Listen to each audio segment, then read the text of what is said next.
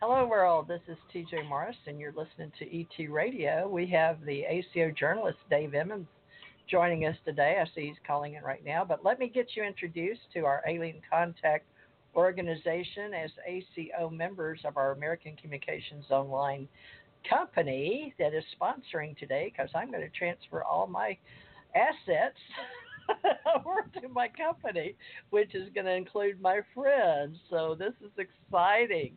And uh, I have asked uh, my longtime friend, it's going to be eight years with Janet Kira Lessin, for us marketing and promoting the Ascension Center, our Ohana family. And so Janet Kira Lessin is here, as, as well as my dog. Hush, Coco. so uh, I uh, hope you guys are dog lovers. Uh, I'll have to go open my door. I have my granddaughter mentioned here with me, and apparently she is doing something. Hush, Coco. Great. Now I'm all plugged up with my headset and everything. And hold hold on. And then uh, Matt, why don't you introduce yourself while I'm finagling? Can you introduce yourself? Well, I'm I'm a mad painter. I'm a radio host and very inquisitive, inquisitive person. I'm just interested in all this stuff to do with aliens, and hopefully we can get some disclosure going on here. Uh, who knows what we might find out? We might learn a few things about ourselves in the process. yeah, we're trying to trying to do that. We have a good outlook. Okay, folks. Now he is now helping me with my Amiga, my Ace Metaphysical Institute graphic association, which is falling under my company as well. It's a different division, and Janet and I are going to get back into our artistic mode, but he's been in it. He's an artist and an author and a radio host, and he's been managing for us almost seven years now. We're going to recognize him as our station manager, and uh, whether he doesn't matter where he's broadcasting, but he he broadcasts for several friends. He's been with uh, uh, Mike Ringley out of Kentucky, where I used to live, and that's where I started. So we still have a lot of people in Kentucky listening to us, not to mention Australia and around the world. And uh, Janet's been running our nonprofit in Maui, Hawaii, and then uh, her husband under anthropology for Ace Folklife Society. And I'm uh, trying to combine our nonprofits as far as our radio shows. So we're going to try to pull them in under the ACO acronym, which includes today's program, Alien Contact Organization, by Tom Becker, which is also known as a mad painter, Janet Kira Lessin of Maui, Hawaii, Tom's of Georgia, and I'm in Florida. So, uh, Janet, do you want to say anything before we bring our guest on for the Alien Contact Organization Journalism Department? well, I do more than journalism, but um, yeah, this is um, I'm Janet Lessin. I'm calling in from Maui, Hawaii. I've been working with TJ oh off and on since 1993, 94. We knew each other back in Oahu when we were both living over there in the early 90s, and then we went in different part of the world, and now we're back. Um, we were broadcasting since 2012, June of 2012. Yeah. What were you saying, TJ? I said we were BFFs as of June 3rd, yeah. 2012, and, and we didn't even know it. We just had people bring us back together. I know for sure in 2007 because that's when uh, the guy took my picture, and he was the direct state director for MUFON. So MUFON brought oh. us back together. His name was Earl Benezet, and his XO, our assistant state, was Barry Gaunt, G A U N T, Barry Gaunt. And uh, Barry has one, one, of our Ascension Center books. I've got the uh, original book here Ascension Ancient Mystery Schools, The Foundation of Self Improvement and Well Being and that is for emotional, mental, physical, and spiritual well being. And I used to teach classes, psychic awakening classes, and we did train people in the Your Spiritual Center, Spiritual World Network, and then we had a group for Stargate. And I I lived through it, so it's not that interesting to me, but I still have all my classes. And uh, since a lot of my old students are coming back in the ascension uh, realm for light workers and truth seekers, I've been thinking about taking my metaphysical group back on board and having a meetup group. And Janet had the Stargate to the Cosmos uh, event in Albuquerque, New Mexico, and we'll be talking with an associate of ours for the Allied Command Organization. And Amad has stepped up as a director for that with Ken R. Johnston, so we can set up a uh, more of a uh, chain of command so we can work this company as a 50% profit and 50% not profit. Not that you guys care, but uh, it's just that our everything's going up. It's gotten very expensive. I just got told I was going to spend a few thousand before I came on. I was like choking, going, really? So thousands now. Just right time is social media and uh, I guess we're going to have to do membership driven. so that's why Dave's going to come on today. He has a degree in journalism, and he likes to talk as an alien contact explorer or researcher. So what he's going to be doing is talking to us and training us in his belief in going because he is uh, a, a kindred spirit. He is also like Janet and I as far as out of body experiences and near death experiences, as well as a CE5 or at least a contactee. But uh, Janet has interviewed him, and I haven't. He came on one day and, said that uh, he would like to share a little bit. But Amad, do you remember Dave or anything about him? Because I'm fixing to put him on the air here. Do you remember Dave? Were you here when he dropped by? No, ma'am. No, you I weren't. wasn't. Okay. Well, you handle all our Ascension Center believers, and Thomas Becker, if you go to his Facebook, it's a mad painter, but he has on there, he is with the ACO, and he's been helping us get us an acronym going here in our graphic design department, and we're real excited about that because uh, we'll be able to use it in our fandom for our allied. Con- oh shoot, I get all these ACOs mixed up. Not just Alien Contact Org tonight is ACO, which Amad has gracefully helped us with today. But uh, also tomorrow night we're doing Allied Command Organization. so uh, you get it that they're acronyms for my company ACO, and I've had a brand for years that I got through the federal government and the DMB or Dun and Bradstreet number. So to let you know, we're all really official here in 2019, getting organized. So without further ado, let's bring on our guest, Mr. Dave Emmons. Was that with a S, Dave? Is it Emmons with an S?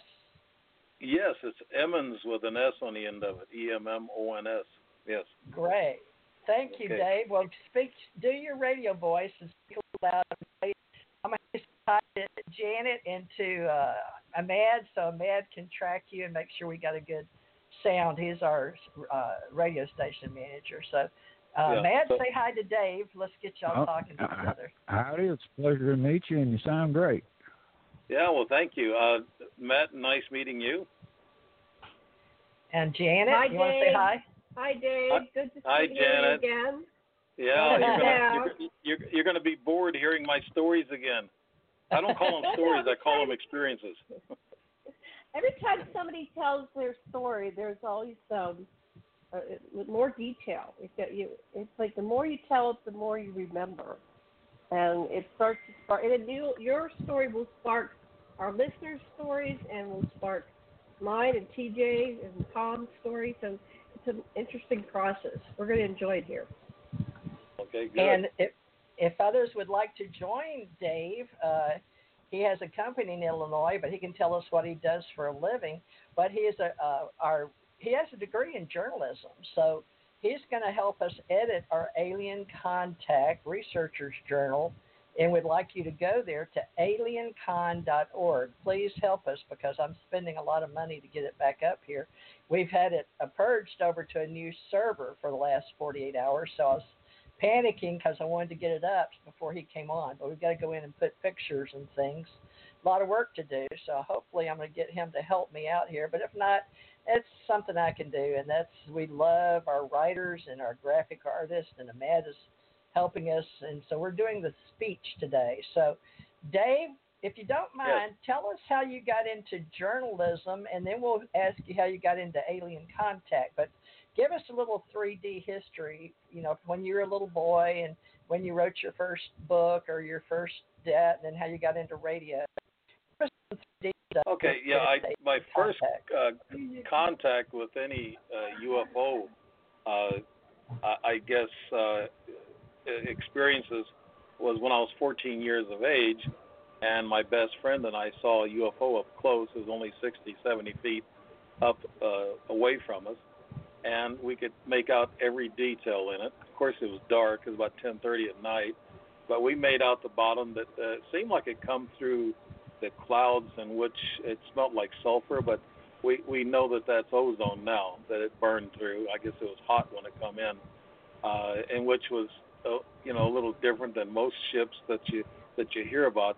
It, it might have been one of their Model T models. I don't know, but it it it, looked uh, you know it, it looked like a bubbly fat top that kids uh, play with, and I was afraid that uh, there's going to be aliens looking out the windows, uh, and it had quite a few windows uh, around the second decking.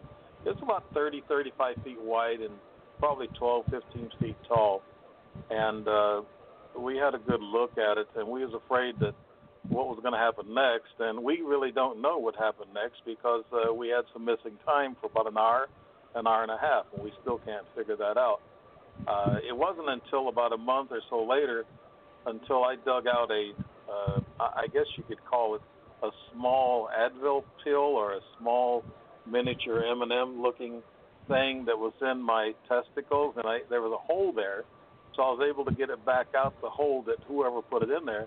They cut a little slit, and it was still red, and I pushed it back out and put it in my hand. And as soon as I t- put it in my hand, it went from a an ash tan color, and it started getting brown. I showed it to my mom, and she says, "Throw that old thing away." She said, "That's probably just a, a blackhead." I said, "No, it's not. Uh, it there was a hole cut there. Uh, somebody put it there or something." I even at that age, I was 14. I even knew that something just wasn't right, but I didn't go any further than that because we didn't have computers back then. I I was only 14, so I just I just went back outside and played with my friends. But uh, that was the first contact. Getting into journalism, uh, how I got into journalism is uh, through music. I've played music about 45 years. I was an MC. I've done a lot of speaking to people uh, over the microphone. I also done some uh, comedy. So I, I got I got used to using the microphone, and I had I had a voice that people said, okay, we can hear you through all this clatter uh, out here in the in the audience. I you know I talked to maybe a thousand people at a time at some of our bigger dances, and and so I thought, well, why don't I go to uh, you know to radio or journalism? So I did. I started a, a community college, in which is not listed on my bio. I graduated from a community college, and uh, it was my liberal arts. And then I went to Broadcast Center, in which they're an elite broadcast school. They they teach radio and TV journalism uh, and marketing. And then I went to Lindenwood College in St. Charles, Missouri. And so I've and I've, I've done radio, done the commercials and uh, things of that nature. I didn't work in it very long because there wasn't any money in it, especially from the bottom up. You had to make a big name for yourself so you can bring in more, uh, I guess, larger commercial accounts. So that's how I got into journalism. But uh, being involved in UFO started when I was 14, and it seemed to pick up some steam in in, in 09 through uh, I guess 2015. Uh, I had a lot of things happen during that period. Uh, before then, I had a few things happen, and I had to make a, a record of that. I've got a 250 plus page ledger that I made a lot of notes a lot of strange things. I made the notes of the smaller items to see if they would fit into the time frame of the larger events that would happen. So I I do have all those records, and I read through them the other day, and I found I found a few keywords that I like. I think like Janet said about the details, and I'm starting to get more, I guess, into the details. I think that's what people sometimes want to hear. Uh, I'm also getting involved in more in how I felt, how your how your emotional uh, how, how you felt emotionally, and then how you felt physically. I think those are really signs of something occurring that is not not within the, the, the normal limits. Uh, so I start I'm starting to talk about that quite a bit. Uh, actually, with uh, the Pentagon and the Navy coming out with disclosure, it's going to get rid of our I guess what they call uh, the first stage of contact, uh, and then we're going to have to go to the second and third and fourth uh, stage of contact, but they have those those numbers uh, because actually, with the Pentagon and uh, the government admitting to UFOs, I guess the UFO uh, accounts or what people see uh, will be everyday thing uh, as soon as everybody starts believing through the government. I don't know how you guys feel about it, but that's how I feel about it. Uh, uh, you know, the first kind, second kind, third kind, fourth kind. The first kind will almost be eliminated after disclosure is fully open. So, um, Dave, so you're saying that they there something came out locally or nationally on the, in the papers. Can you uh, elaborate on that and get any feedback? Uh, yes, uh, if you if you watch Fox News and CNN, they actually have programs of people talking about the Pentagon and and also about uh, Navy pilots coming out and talking about uh, UFO sightings. Uh, there has been, and it's been on the internet on the news articles. I read the internet news articles. I don't get newspapers, but I watch the news, and I watch for the news on the internet. And the Navy said that they're seeing uh, unusual sightings almost daily on the East Coast uh, when they fly out and do, uh, you know, training missions or whatever.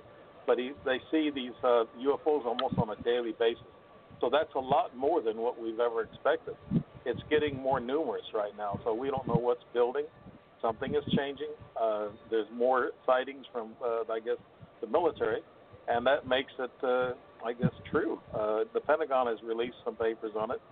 So it, it just, and Fox News, like I said, uh, there's certain shows that uh, talk about uh, the UFO uh, thing, and it's almost weekly. They're talking about it. So this is a big change uh, than what's been going on the past few years. It's it's really getting out there. And that's why I'm saying that if they open up with their disclosure, the Pentagon and the government and military, and if they open up with their disclosure, then that's going to do away uh, with our our uh, experiences of the first kind. That's seeing a UFO or something that might be a UFO.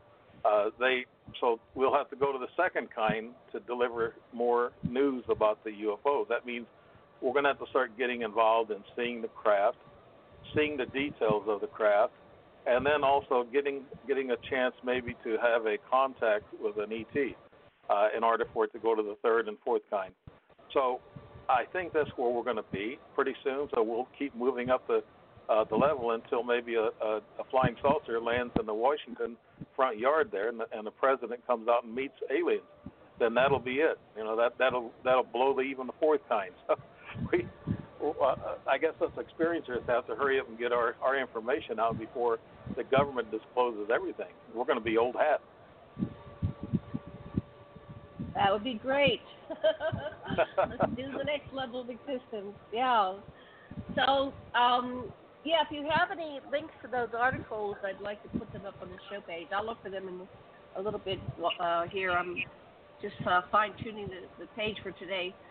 Um, TJ, do you want to go round robin with us asking uh, Dave questions, or Dave, you want to continue your story a little bit more, flesh it out? Well, well, I can I can continue, and I'll mention my sightings uh, briefly, and then I'll go more into the after details.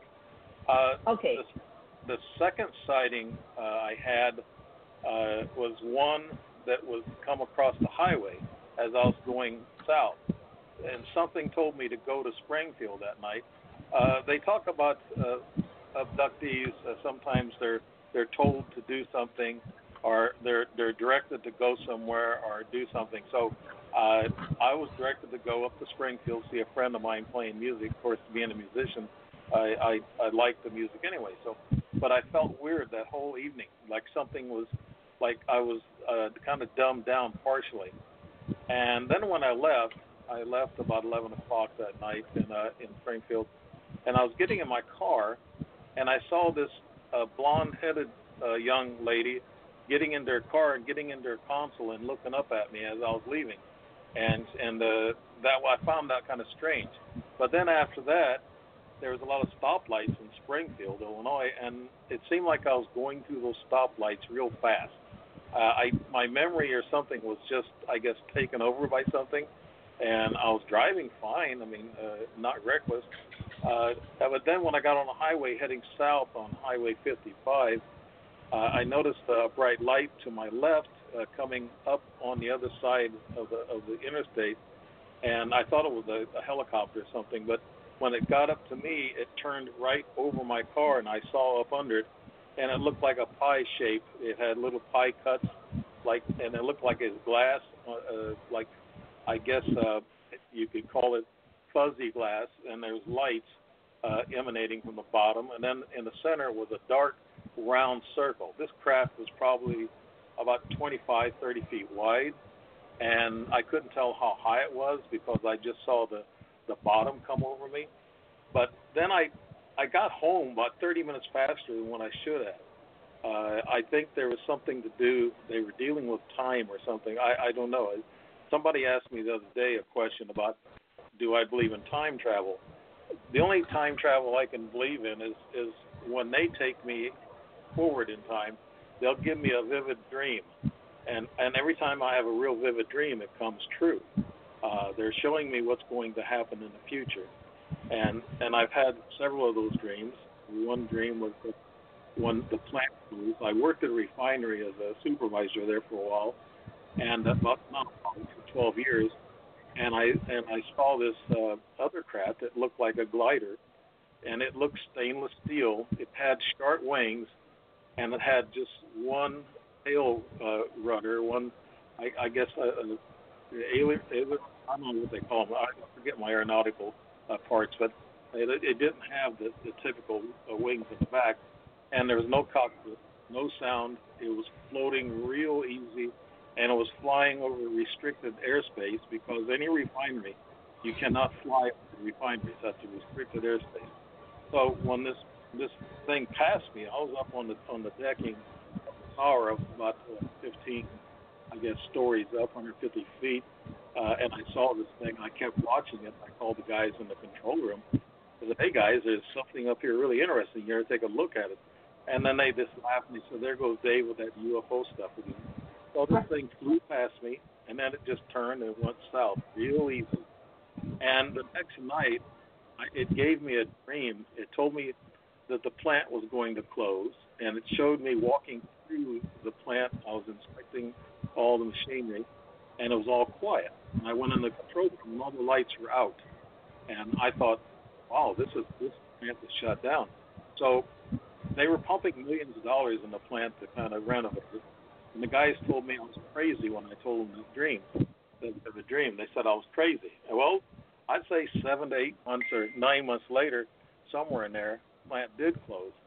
And so it was kind of like deja vu when I walked in to get my stuff out of my locker. It was, it was kind of weird. I think what they do when you when you run into uh, UFOs, they they download things to you. They also up they uh, they know all about you. They they track your especially if you have a, an implant, in which I, I've had a couple of them. I might even have one or two in me now. I'm not sure, but I was able to dig out two of them. One in my leg, my left leg, back in 2011 or 2012. Some one of those I got no. That was it out, but they seem to be able to follow you anyway. The DNA sequence. Uh, I guess we emit some kind of a frequency that they can pick up on. Uh, I also heard that when hybrids, these are humanoids that are uh, either they call them shapeshifters or whatever, uh, but I, I call them uh, uh, genetically designed uh, aliens. And I ran one of them, but uh, they can actually tell. They can walk up. They can walk up around a crowd. and They can tell the different glows that we have. In which, if they're going to be interested, they read your, your frequency to if they would be interested in talking to you, or if you're what what kind of a person you are.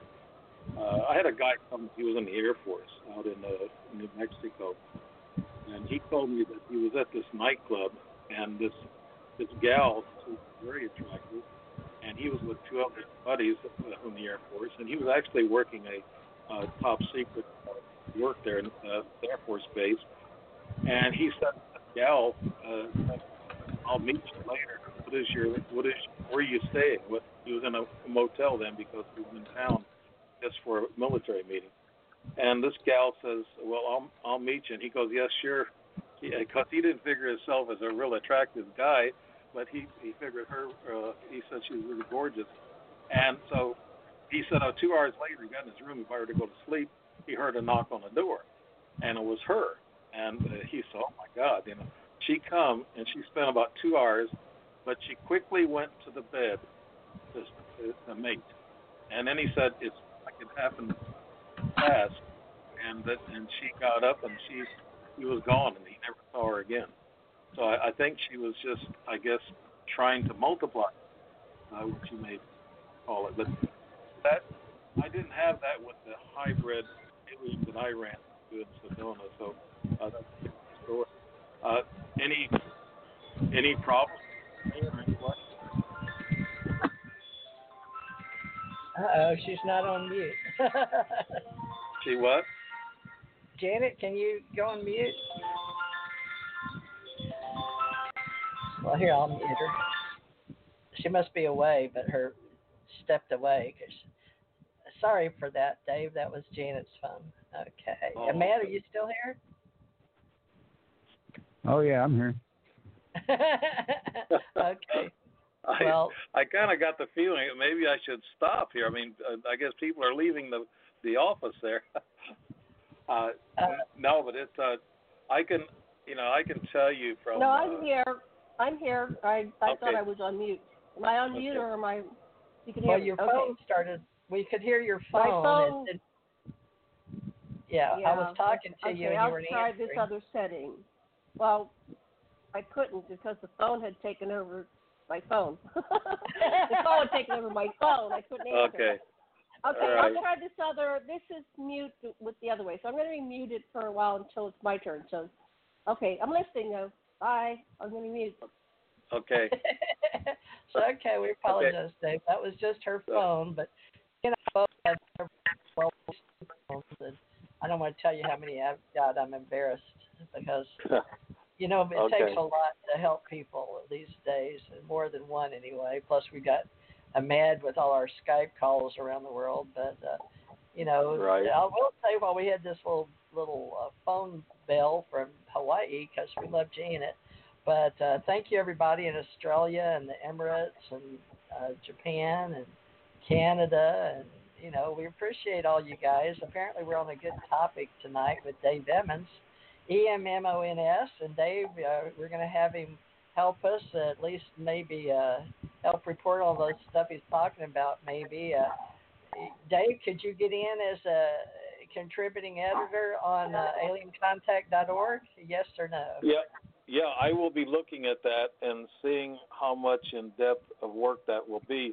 Uh, I'm doing, uh, I guess, quite a few interviews. I'm doing one tomorrow, and and I'll probably be doing more uh, in the near future. Um, I'm trying to, I'm, I'm trying to get my pace down. I don't want to be rattling off a lot.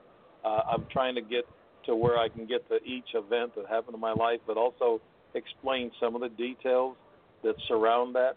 Uh, I'm a strong believer that uh, you got to separate. Uh, Richard Dolan, I guess, has a uh, he's got an article out talking about, uh, I guess, experiencers' stories to where they can be fantasy or misinformation, and uh, I don't know if he was talking about the the general public or he was talking about the people in the uh, the UFO, I guess, organization, the Talking Heads, uh, book writers. I don't know if he was talking about them or talking about, uh, you know, the average Joe like myself uh, having experiences. But I What did you ask would- him?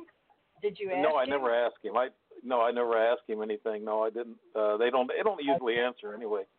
They don't usually Well, you can go on his channel on Richard Dolan on YouTube. I I go when I get a live notice on him, but he used, he's been on this channel on this show, uh, and and Yeah, man, but you- it's what what we're talking about is what I've noticed lately is that people are coming out and trying to determine if somebody else is real or fake. But I think everybody's story is everybody's story, and that's really nobody else's business, you know.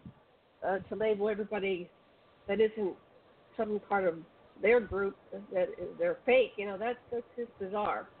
I, there's Right. a lot of that in the secret Right. space program. There's, there, there's one people that come out saying it's my my story is the only story. It's almost like my God, so your God, my my Jesus, my God's Buddha. better than your God. Right. Yeah, it's, it's the Right. God's. and it, it, it's yeah, it's just bullshit. I'm sorry.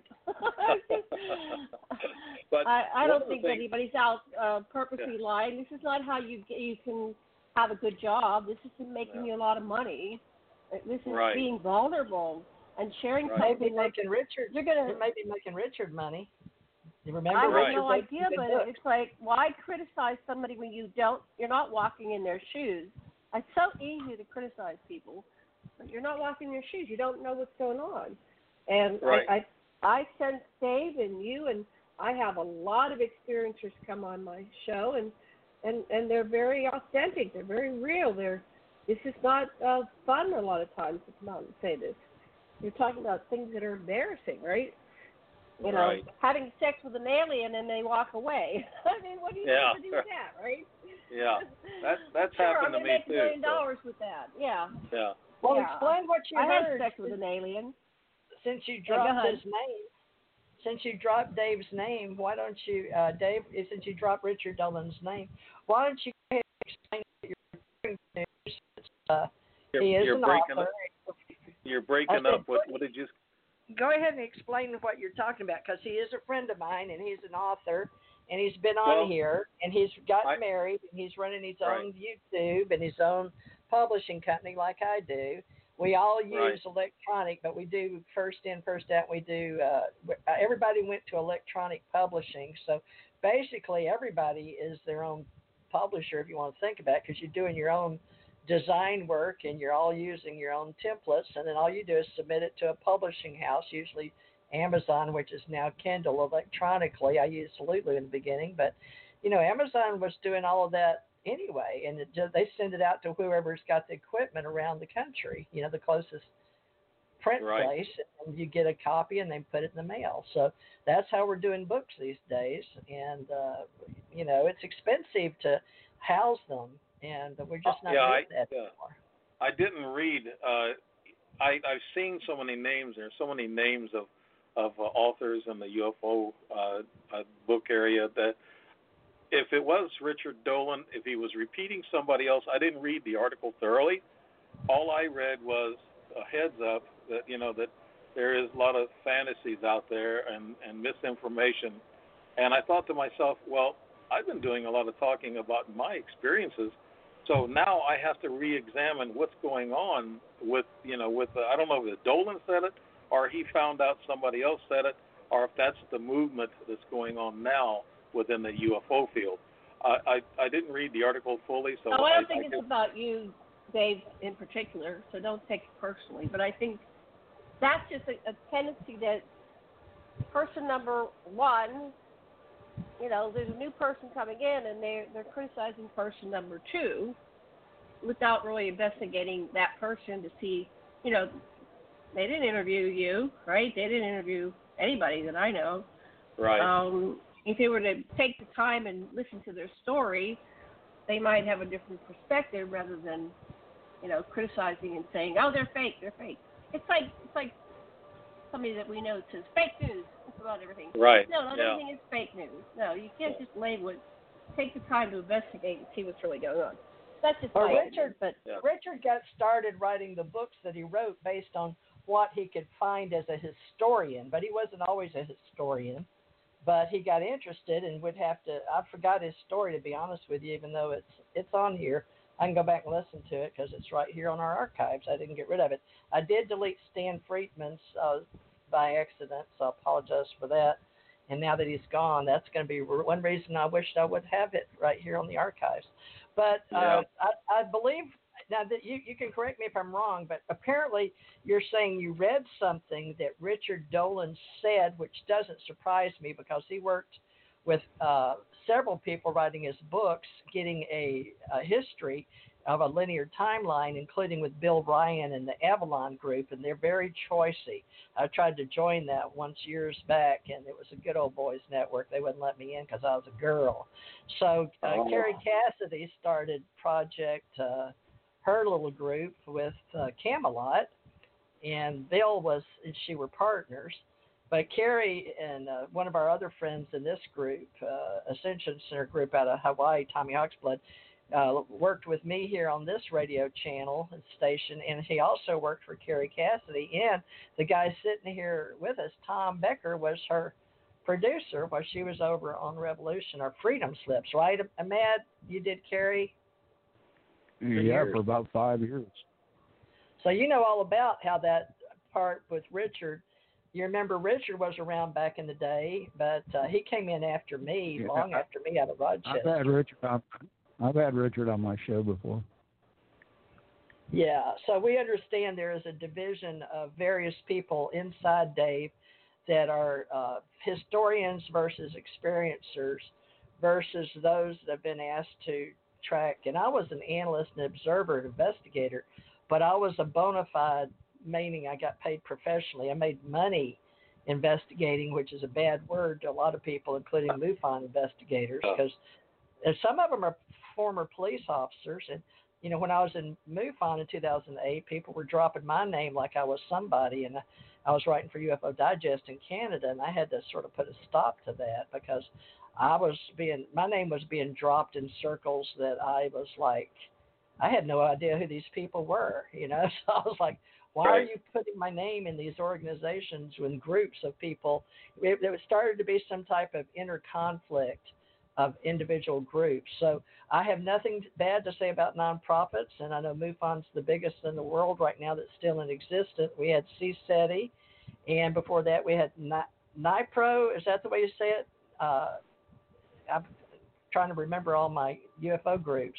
But now I have UFO Association, and I actually started that back in the day with Richard Dolan and with Stan Friedman, and I had carte blanche for George Fowler, Richard Dolan, and Stan Friedman as the first three when I was starting my business years and years ago and traveling around the country, coming out not as a paid professional, but as a uh, partner with my husband to uh, go and visit, you know, because I was looking into my own story based on the fact that I was a paid investigator, and then I went in and put a uniform on. Now, when you were in the army, I understand you're like me, but now see, Dolan was will be looking. He's talked to me and wanted to come get my story with me and my husband, but it wasn't for sale. In other words, I, didn't, I know what I was going to do with it, but he was collecting data as a historian. So same thing Linda Moulton Howe does. She has a degree like you in journalism, doesn't she, or in communications? But she yes, she does. California. Yeah. So you know, I believe she's got a she's got a master's degree. Uh, I'm just at a bachelor's, but I I have a uh, I guess after that I had School of Hard Knocks uh, for the other degree. so yeah, I So what I'm getting at, I guess, with uh, I'm not I don't want to put a lot of weight on on uh, Dolan on this because Okay. I saw it in the Facebook where he said this disinformation was going around, and I don't know if it, it was if it was the authors being burnt by some people that made up stories.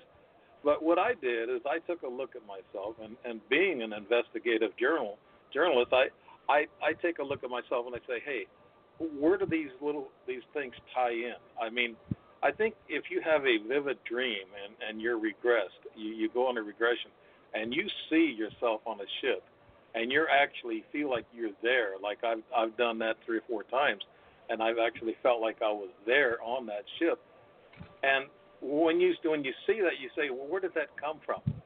Well, I just saw a UFO hovering above me. Well, that's that's the uh, indicator that something is linked, and I find I have to find a linkage to all my dreams. And uh, I've been abducted, I know, three times because of the electrical shock that I received. Uh, I've probably been abducted other times, multiple times. I've been hit by magnetic energy that makes you feel nauseous, makes you feel weak, and you and your body feels warm, and uh, and then you just kind of go out. But I I in one of my dreams I, I had where uh, I actually asked a scientific friend of mine in New Mexico to explain this to me. I wrote to him and told him about my uh, dream, uh, or vivid dream, and and after I told him how I felt, like when I stuck my arm through the steel door in my front room and I was going out, I didn't want to hit my head, so I stuck my arm in first. I left it there and I looked back, and by the time I turned back to my arm, I didn't see anybody behind me. Apparently, they made themselves uns they you know invisible or whatever, but they my arm was burning and it was hurting, and I I I felt uh, weak and I felt hot flashes, and I felt nauseousness in my stomach, and then I finished walking through the door, and after I after I did that, I I don't know what happened. I was beamed up, I guess, but uh, the scientist told me, I don't want to mention his name or anything, but he told me that's not a dream. He said that actually happened.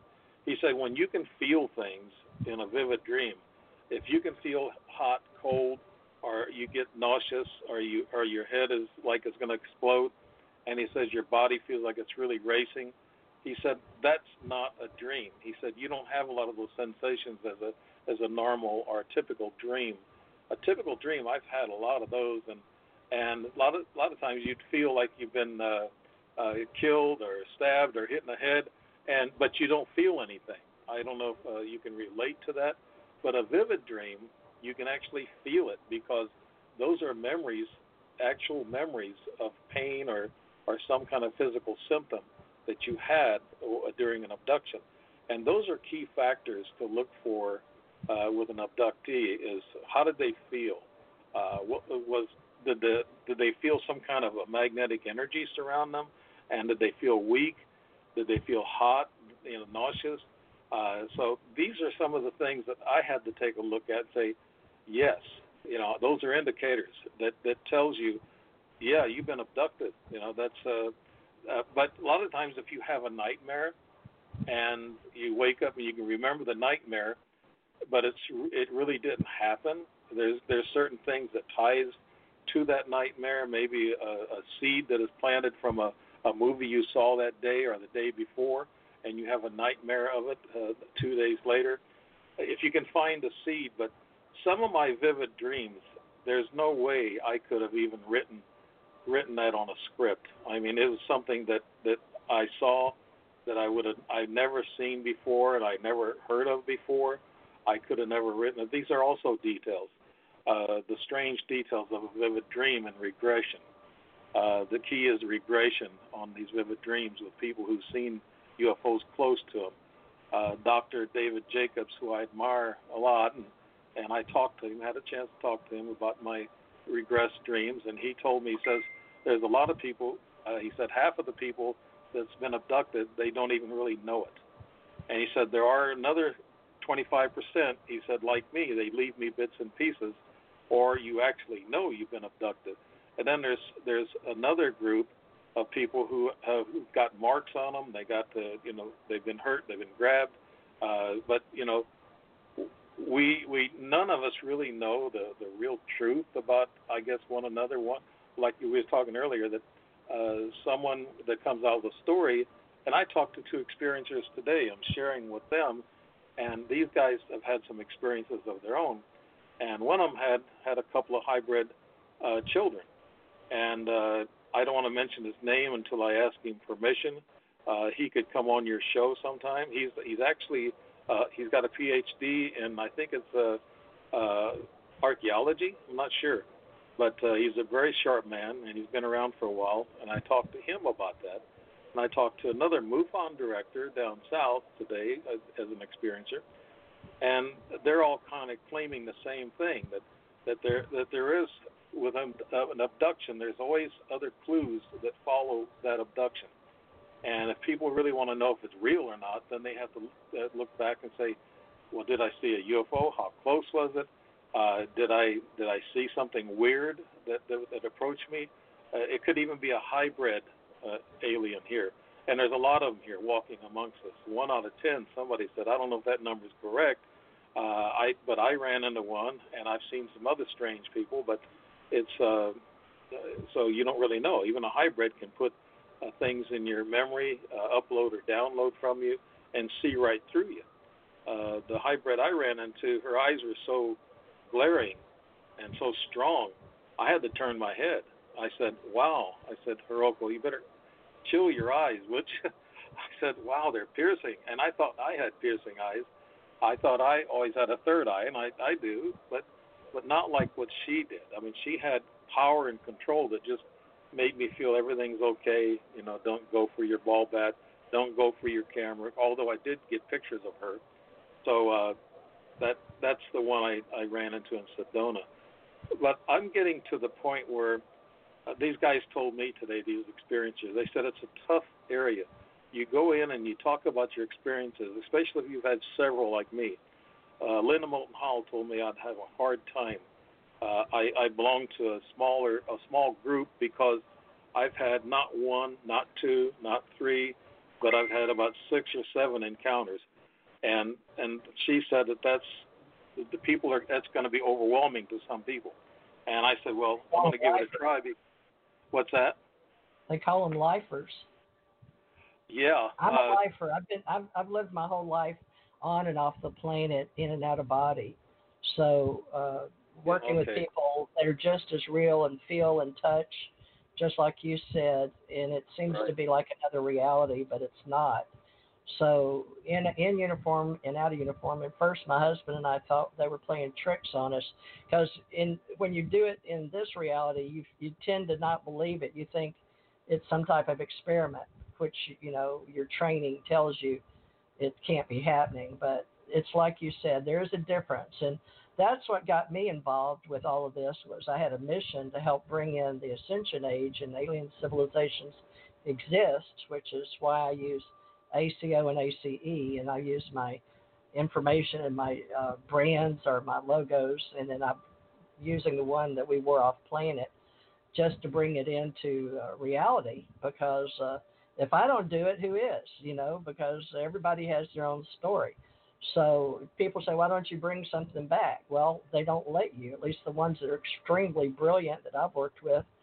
And I've surmised that a lot of them, because they've lived forever, they send you down here, and they, the ones I've worked with, understand the soul. So I have to believe in reincarnation as part of the extraterrestrial existence. So I think what Dave, I think what you brought up is the fact that it's not one thing or the other. We're, we're just now getting where MUFON is just separating with Kathy Marden and how people fit in as therapists, working with people in the Me Too generation versus those, in other words, telling stories just like you see in movies, versus whether they did get it. If did they sleep? Were they influenced by a dream? Is it part of their mind created another subpersonality? So we're looking at, you know, not just the psychology of it, but we're studying the mind and all the neurons that uh, we play with in in this reality, plus photons and what causes the light and the dark, and all the quantum physics and how we can be in two places at once. So what I started calling myself, rather than a walk-in or a hybrid, is a bilocator because I'm starting to realize anybody can do what I do and that could be part of the advancement in the ascension process. Have you heard of people in the uh, ET or I call it alien ET UFO community? But have you heard of them talk about the ascension process and learning how to uh, raise your consciousness outside of world religions?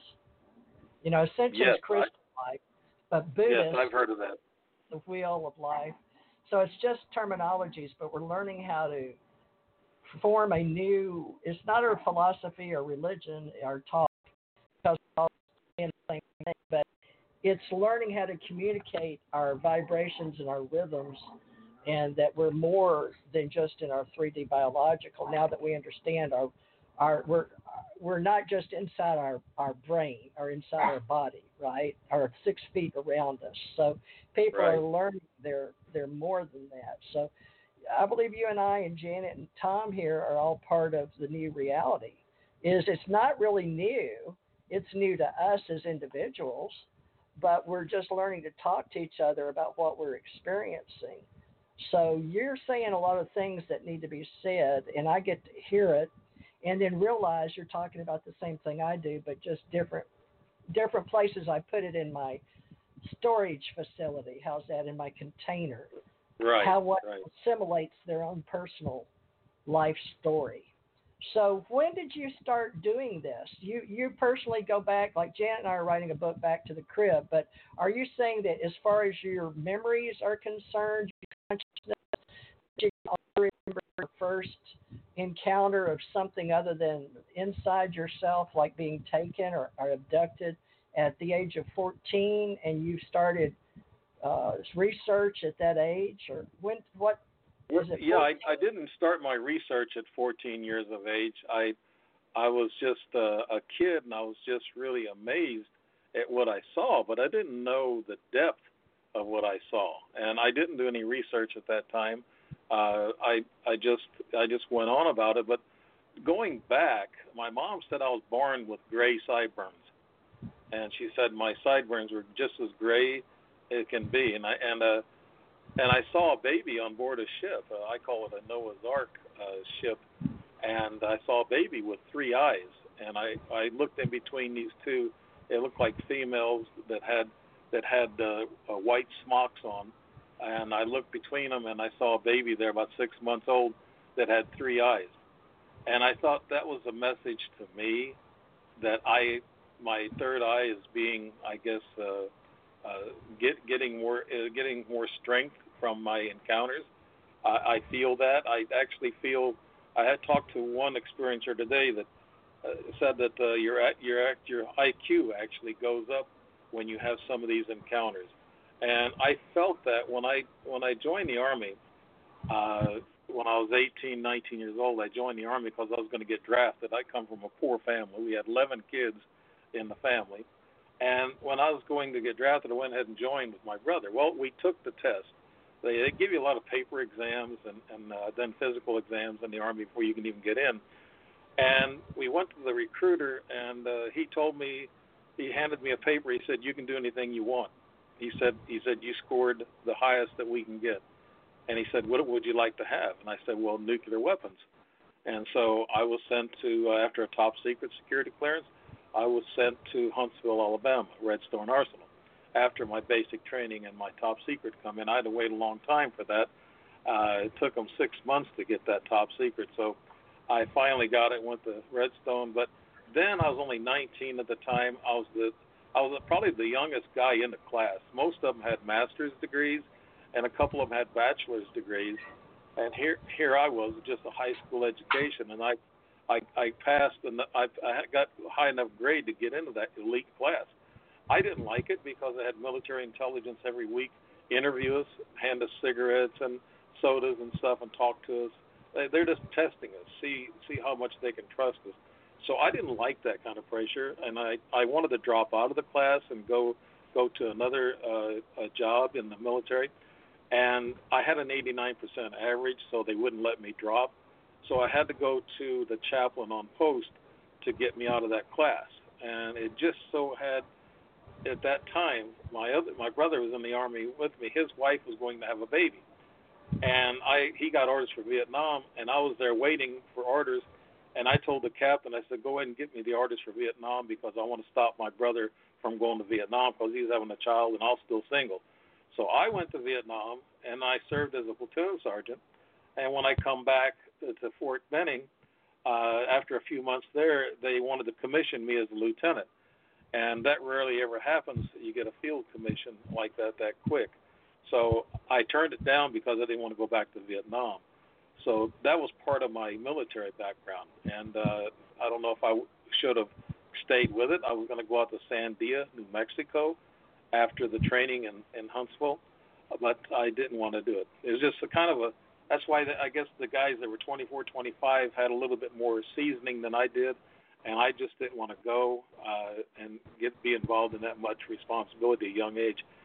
But yeah, I I feel that uh, these guys I talked to today, uh, they actually told me that they feel like uh, they're being uh, questioned, sometimes laughed at, and I know the feelings. In small groups, when I spoke in front of small groups, you'd see some people roll their eyes, and you would like to say, okay, this meeting's over with, and just walk out. Uh, it's it happens that way a lot of times. You got half of the population that don't believe, the other half will believe, and uh, I like it when people say, well, I really don't believe, but if I see it, I'll believe it. Uh, I like that answer. I don't like the answer saying, "Oh, you're crazy." You know, that's not the answer we're looking for. And and I, so many of us experiencers, you have to be bold to come out. And uh, I've been I've been saying all along I believe in UFOs, and I saw them. I know they're there, and people always thought I was crazy, but they would move on. And I, I just, I, I got into serious research starting in '09, I guess you could say, and uh, that's when I was running into a lot of things uh, those three or four years. Uh, but yeah, it's it's something for its experiencer. It's hard to explain. Uh, it's hard to get people to believe. Now? Is your research a hobby? Are you retired and your research is a hobby? Yes, yes. I'm retired, and I I've been out west. I went out there quite a bit uh, in 08 through through 2012. I went out there almost once, twice a year out to Sedona, and I wanted to collect that magic that I had out there. And matter of fact, I had a chance to talk to two people. I can't mention their names, but uh, I asked them if they ever saw hybrids out there, and they live out there, and and they said yes. I'm a I've been effort. Sedona. What's that? I saw some little grays out in Sedona. Yeah. Uh, At the America, they approached me and I came through there at that. Uh, oh, what is that called? America, Little America. Yeah. So I- was, and what's so funny is I was talking. Uh, the phone. Uh, they saw me right before I went and talked to the lady that was running the uh, museum. I had already left Roswell. It wasn't at the time that I'd been to Roswell. It was a later time, which was strange. They wanted me to come and be a speaker, and uh, my husband said no way, you know. But she happened to call me and got my number right when they showed up. So I wondered what that was about, you know, because. Uh, makes you wonder how many different species you work with, or are you working with them, or are they controlling you? So, this Right, is what we're now: is so many people coming forward with the various stories and the various groups that are they're part of, and so it's pretty much an understanding that, they've been coming and going for millions of years, right? Yes, and they're here with us actually. Uh, What was that? I just so What's that? it's You're- not that uncommon what we're talking about now. And Janet's been trying to get me to talk about it for years, You're but I'm only. up. yeah, you're breaking up. Faking Yeah. up. Oh, okay. That's uh, Amad was telling me something. There he comes. Okay, Amad. There I'm going to be on mute for a little bit, okay? Mute. Okay, well, this is Amad coming back on. He has been gone. Are you back on now, Amad? I hope, anyways. The internet, you know how that goes. Okay, so I apologize, uh, Amad. So I didn't know. They said I had us breaking up, but you were coming on on Skype again because I called in, and I don't know how all this works since I called in direct. Do you? I'm not talking on the phone. I'm talking directly into the computer, but I don't know how that works. I have no idea. It's not Skype. Some direct Yeah. line. No, Right. no, they- they're using a telephone line. Is all. Okay, I just hit it. They say direct line. I'm on my computer. Yeah. All right, but when you came in on Skype, it apparently affected the sound. I don't understand all this, Yeah. anyway, we're all we're all sound waves. We're all doing radio waves. But Dave, uh, Tom, Tom, you haven't had any physical reality in your mind, at least, that you, or you can't really recall any missing time either, right?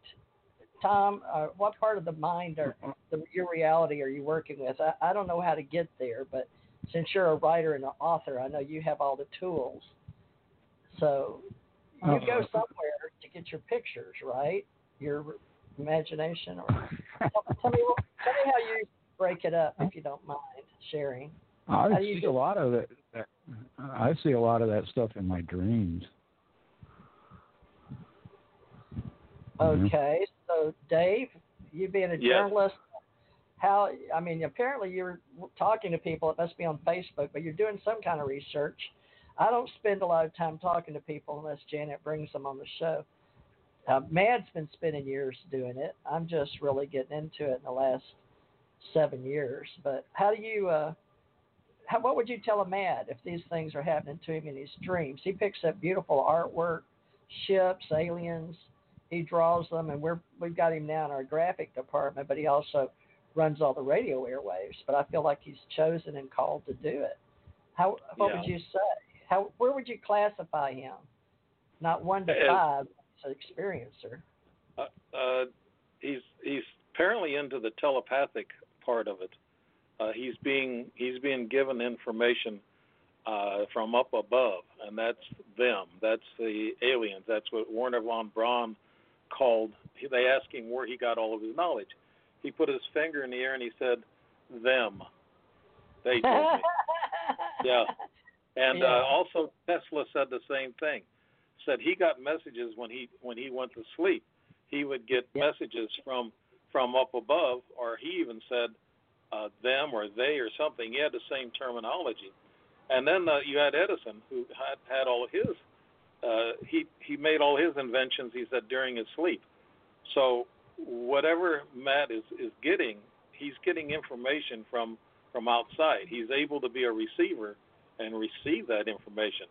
Uh, I think that's great because actually those are the types of things that changes our society the inventions and the new things like the light bulb the airplane I, I think actually it's coming from a source telepathically and recorded in our minds and it stays there because the next morning you wake up and I know Matt if he, he wakes up and he has he has this vision and then he can go and draw it right away and that's that's uh, being you're given information uh, you're sent as like a genius. I mean, I think they up there make geniuses.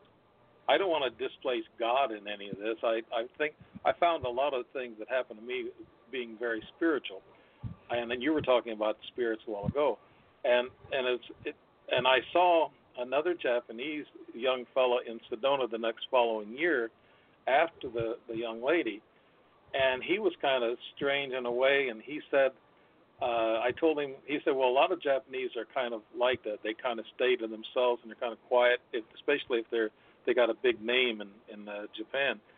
And I said, well, she come and visited my house six months later with two other younger Japanese young guys. And then his eyes got real big and he almost choked on his cigarette. He was, you know, puffing a cigarette. He said, he said, well, he says, uh, he kind of stuttered. He said, well, you know, most aliens believe in reincarnation. It's funny that you say that he said that, and I think it was weird for him to say that. Uh, he he was supposed to have been some professor associate that helped a, a professor, and just him saying that and acting funny. The next day, I wanted to talk to him, but he he stayed out of my way. He was gone. Uh, so that was strange encounter also. Uh, I didn't count it as I didn't count it as strange, but I found it strange that he said that most aliens uh, believe in reincarnation and then I guess I'd said I'm, I told you the something similar. Huh?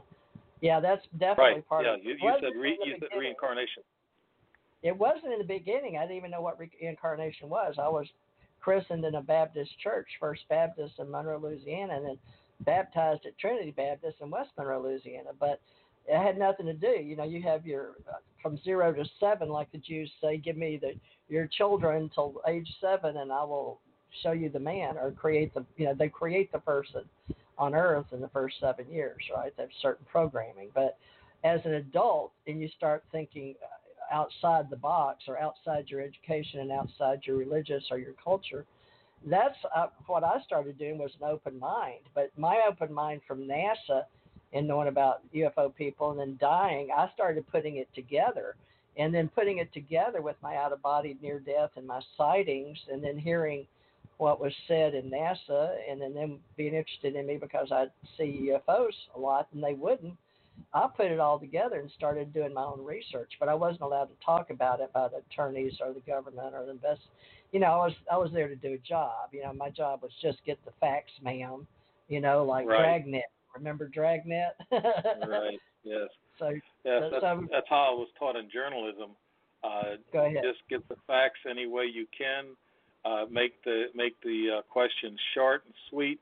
Uh, don't give them a yes or no out. You have to make them explain it. Just don't say yes or no.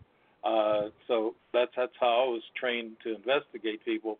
Is you say you've been abducted by a, a UFO, and if they say yes, uh, then leave it at that. Well, you're not getting any information. Uh, you're not getting all the background information that led up to that abduction or or after the abduction effect. Uh, but yeah, it's a uh, reincarnation is something I think I'm thinking about. I'm not quite sure. That's I know you you raised up in a in a strict Baptist church because Baptists are very strict.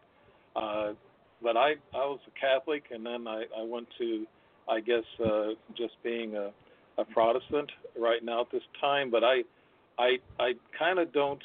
I, I believe in spirituality more than I do religion. Uh, I'm more of a person who, if I start my prayers out, I say God of gods, because the ancient people, getting back in history, the ancient people called the UFO ET people, they called them gods. And so, if you watch Ancient Aliens, uh, you know that's that's all they talk about is ancient archaeology and the past and how it ties together with with ETs throughout the thousands of years of them being inserting themselves into our DNA and also our technology. And I strongly believe that that they were here before us. So that's that's the big thing. The big question is how did everything else come about? Uh, is everything else uh, were, are we trained on things like like religion and stories and history? Uh, is it all correct? And a lot of people, a lot of scientists are saying not uh, now because they're finding out there's a lot of a lot of things that are different. It's like uh, they thought the Indians were the first here in, in America, where they really they really weren't. Uh, uh, the Vikings were here, and then there was a, a tall, what they call a giant, a nine foot uh, human that was here, and they found bones of these large people uh, here before the Indians, and the Indians uh, killed them off some way or another uh, because I guess uh, threatened by these big, uh, I guess, humanoids. So we don't really know what history really is all about. We don't have all the answers about ETs and UFOs either. We don't really know their agenda. We know what they're doing, uh, but we don't know why. Some of the things you can figure out in DNA, and also if they collect eggs or semen, they do that for reproduction with hybrid. We we have that figured out. A lot of things we don't have Don't know. different groups do different things. From what I my little bit of research, are just running across it as an investigator in and out of the country, in and out of military bases, is the fact that they come for various reasons. various groups do different things. The group I work right. with just happened to be in, uh, said they found us here millions of years ago, and so we don't know if they're the Anunnaki are because they don't tell you. I just know that they were the Allied Command and the Supreme Allied Command, and they answered galactically. So I, I was recruited into what's called the Allied Council Intergalactic Relations, meaning to do public relations between them and the world or the planet. So they raised me as a child to be an ambassador. But I have uh, people, friends of mine, as investigator out of Houston, Derrel Sims, is I told him he was going to be my first alienologist in my company, and he is, Derrel Sims. I just deleted alienhunters.org, by the way. I'll have to boot it back up, but I'll let him know I deleted his website for Alien Hunters because we're going to do alien contact now with you if you can keep helping us write a journalistic thread. I like what you're doing, but uh, I'm trying to build a company that makes it acceptable for the dimensions and the quantum physics, and I love physics and in words and ancient history cultures, Hebrew, Greek, Latin, and prior to that, you know, Sumer and the Akashic records, we say that the A field with Yan off planet and Samaria and you know Atlantis and all that. So we've got all the ancient history, and now we're going to rewrite it. So now we've got you know the people like uh, Neil deGrasse Tyson and Michio Kaku taking over. Since we don't have anybody out there in entertainment that's changing it too much, I mean, I can mention, drop a bunch of other names, folks, but these are the ones you've heard, in, you know, in our cyberspace right now. NASA's doing their part, you know, and we, we're we're going to be doing it. We're the boots on the ground uh, Janet, Amad, and me. Now, Dave, would you consider you one of us that you're boots on the ground with the gra- what we call the grassroots movement? Aren't you? Yes, like I, that's uh, yeah, and and I think my personal experiences uh, keeps pushing me to find the truth and find out what is really going on. Uh, they say, "Aren't you afraid of these ETs?" I've been, I've been, I've been scared. I mean, really scared by some of these abductions, but I, I'm I'm not afraid to meet this this head on and try to figure out what's going on. If an alien walked into this door right now, I I probably wouldn't I wouldn't be hysterical. Uh, I would probably think, okay, that's part of the plan. Uh, so I, I wouldn't be afraid of, of the aliens, and I uh, because I guess I've been after this long being in touch with them and in and out of that dimensional field with them. I I, I feel like okay, I've had enough. I'm ready to face you. You know, so I just don't like the reptilian, the uh, the cobra looking things. I've I saw never come one. across any of those. Absolutely not in my brain, in this existence, uh, in space. I got to see on a video what uh, I described to Janet, but Janet t- has seen them in her life, uh, but not me. Now she had David Icke staying at her house, and Janet has her own story to tell. She even put in. Uh, I don't know if she covered that, but I don't deal with that. That's her department. But I deal with the uh, ones that look like us. I deal with the giants because uh, they're tall, and the ones probably found. They may be the ones they call the Nephilim. I don't know, but the least the one that I saw the most of was sort of rude. But uh, I, the ones in Area 51, they apparently come and go. I told people they were coming for vacation, but they're very protective of their children, right? And the only person I know that's talked about the children was Charles Hall that come out and look at the balloons that he was setting off, you know. But uh, they had the they had the same uh, equipment I did as far as the, the uh, and my husband, but the extraterrestrials take them back. They won't let you keep it. But uh, when you're traveling and, and when you come down, you can wear this suit that's adhered to your skin. And then uh, it also it allows you to gravitate or levitate. But uh, I did that once, not realizing, but that I already had it in my mind. But I do a lot of it when I'm traveling at night. Sound crazy as heck. But uh, I do a lot of levitation and traveling. But believe it or not, I feel I feel the ground. I feel the when I'm going around wires, and on some planets there's still telephone wires, just like we used to have. Well, I guess we still do in a lot of places, and uh, some of them are buried underground, but some, you know what I'm talking about. Uh, the ones used to be telephone lines, they bury now, but they used to be on Right. poles, and some Right, power. telephone pole. But I do all that in this reality. But I'm just going to talk about it and let people think I'm crazy because I'd rather be crazy than the normal that we grew up in. Like you said, I was brought up. I was pretty strict. It was Southern Baptist. It's Trinity That's the Southern. strictest. Yep. And we didn't smoke. We didn't drink. But that was real for and throw cigarettes out at the front door. And I know that the night before, all the Masons were at my dad's house playing poker or something with beer. So, you know, they had these free secret societies, but yet when they went to church, they were deacons and collected the money and acted all in their suits. So, in the 50s, right? So, I think a lot of us may remember those days now, you know, but you're Catholic, and my mother wouldn't let us be Catholic. We were told we were Protestants. Of course, that we were pretty much English and Irish from the old country, but uh, we were non. Now, a lot of friends are Catholic. I got crosses in my house. Now, as a Latter day Saint, we were not allowed to do anything with crosses.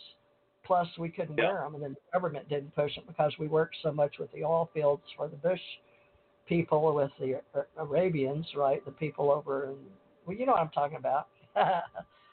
Arabian, the oil people, but they're part of this planet, right? There's plenty of them on the planet. I didn't meet any of them up there in space, but I did meet people wearing uniforms, and I met them in plain clothes. So in my mind, it doesn't matter what race of uh, humanoid, meaning uh, head, two arms, two legs, the star pattern. It doesn't matter whether they're civilian or uh, military trained.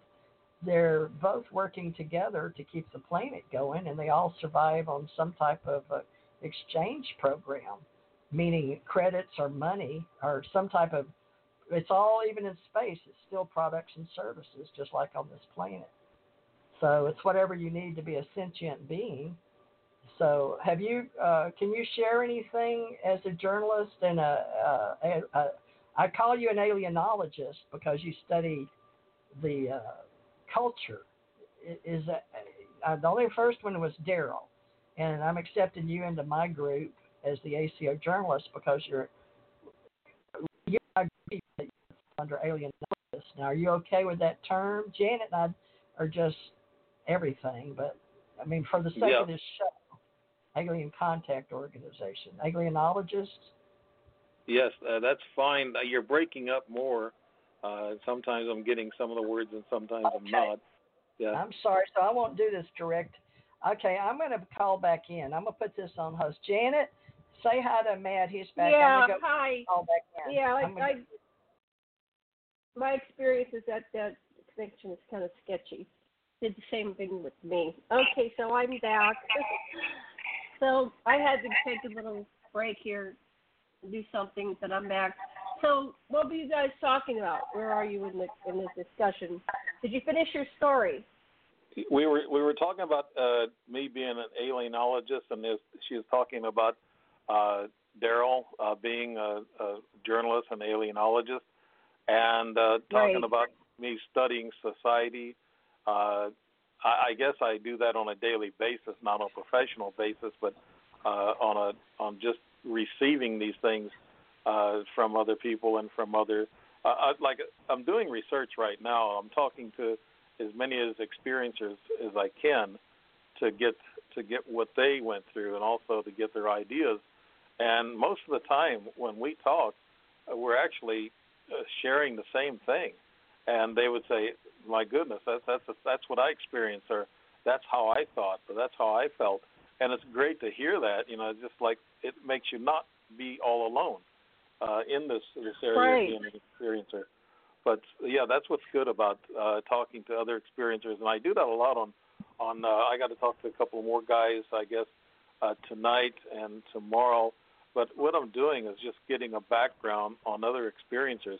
Uh, I'm talking about experiencers who I guess have come out. Uh, they've written a book, or they've uh, they've they've done a lot of writing on the internet, and I'm talking about those people that have come out now. I, I wish there'd be a lot more people coming out. I'm sure there's probably what would you people, like to ask uh, me and TJ? TJ, we're both experiencers. What would you ask me? I, I would ask. Yeah, I would ask you what. First of all, what type of alien did you see when you were abducted? Uh, and then I would ask, how did you feel? I'd ask your feelings, uh, and then Let I'd me ask answer. you. Okay. Let me answer. Yeah, pretend you're interviewing me. Okay. So I saw uh, every kind imaginable. I saw species that we haven't even cataloged yet. But the main primary ones I interacted with, and I still interact with, are the Anunnaki. There's several varieties of what you might call gray species. Some of them are really tall, extremely tall, and so and thin. They tend to be very thin. Um, um, they they're kind of androgynous. You can't really tell their sex. Um, it's not the parent, you know, but it, when you communicate with them, they tend to have maybe a little bit more masculine than feminine, or vice versa.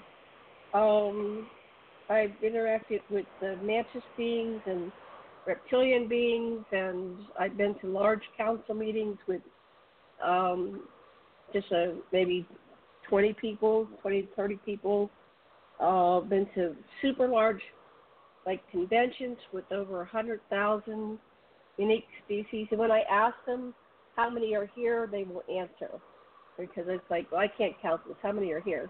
Um, so I've been to a large meeting with over a thousand Anunnaki and a, and a variety of other species underneath the um, an underground military installation.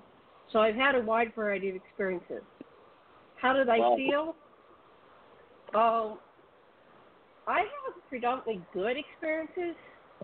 Um, there were some experiences early on when I was trying to integrate things like dealing with reptilians, and I was afraid because they were so foreign looking. The ones that are more humanoid, they're easier to integrate. But the um, at first I was very terrified of this one reptilian fellow, but he worked with me for my entire life, and so I finally get I came to understand that the reason why I felt so terrified is that they have this raw um, form of uh, telepathy that has no filters, and so uh, when they communicate with you, they get your whole essence. it's like there's nothing left of you, and it, it feels almost like they're sucking your soul on your body, but it's just so intense. Okay, um, go ahead. What's your next question? I'm sorry, we're, we're having a bad connection. Do you have a fan going or something? I don't. Yeah, I Let me have a- do. So I turned I took off my mute. head. Let me turn it off. No, that doesn't Yeah. work. That doesn't work. Yeah, we're getting There. your fan. There. That's It much was- better. Wow. That- I took off my head. I had took off my headset, So Yeah, I apologize. I'll put my headset back on. else. All right. Well, I'm trying to figure all this out, folks. Uh, That's the one that was breaking up. I think was my headset. But when I talk, I'll get on this phone. So I'm mad uh, with what we're building, folks. I'll put my headset on.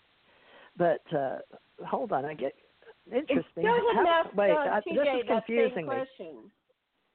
Oh, Oh, just put your headset on. all right, So all right. let Dave ask the questions that he asked these people because that's what he's doing. He's investigating. So go ahead and ask TJ those two questions that you asked me. Okay. Now that she's I, back. I asked what type of aliens you've seen and and how you felt about the meeting, and then how. And the third question is going is is did you Oh. feel any biological uh, differences in your body, uh, and or emotional differences? Was it spiritual or or was it a painful memory? I'd say mine was mostly spiritual, uh, and then the, the one that I felt was, uh, or I was afraid, I worked through it. I worked through it with my um, hypnotherapist later on, which I highly recommend to people. Go get some therapy, uh, hypnotherapy. Okay, over to you, TJ. And I'm going to go on mute so I don't make background noise.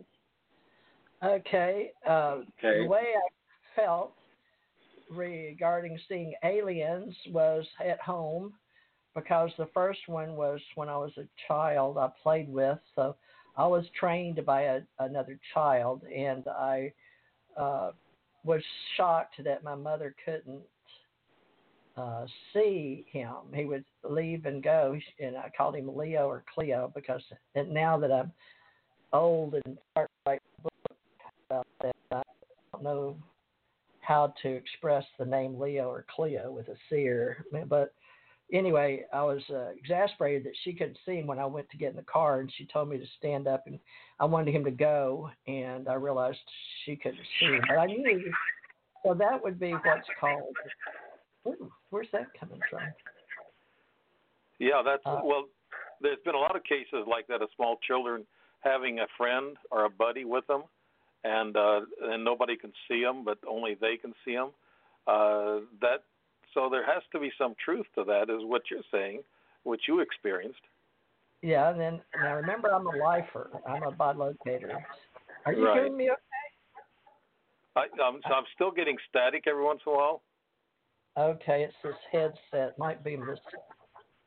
The uh, you know how sometimes the cords break. I may need a new one. Right. And I, I'm hearing I'm hearing feedback from something. Though. Let me turn my phone off. That's not it. Interesting. All right. Well, let me turn my sound down. Can you hear feedback? I'm mad. no, I, I hear you okay now. Okay.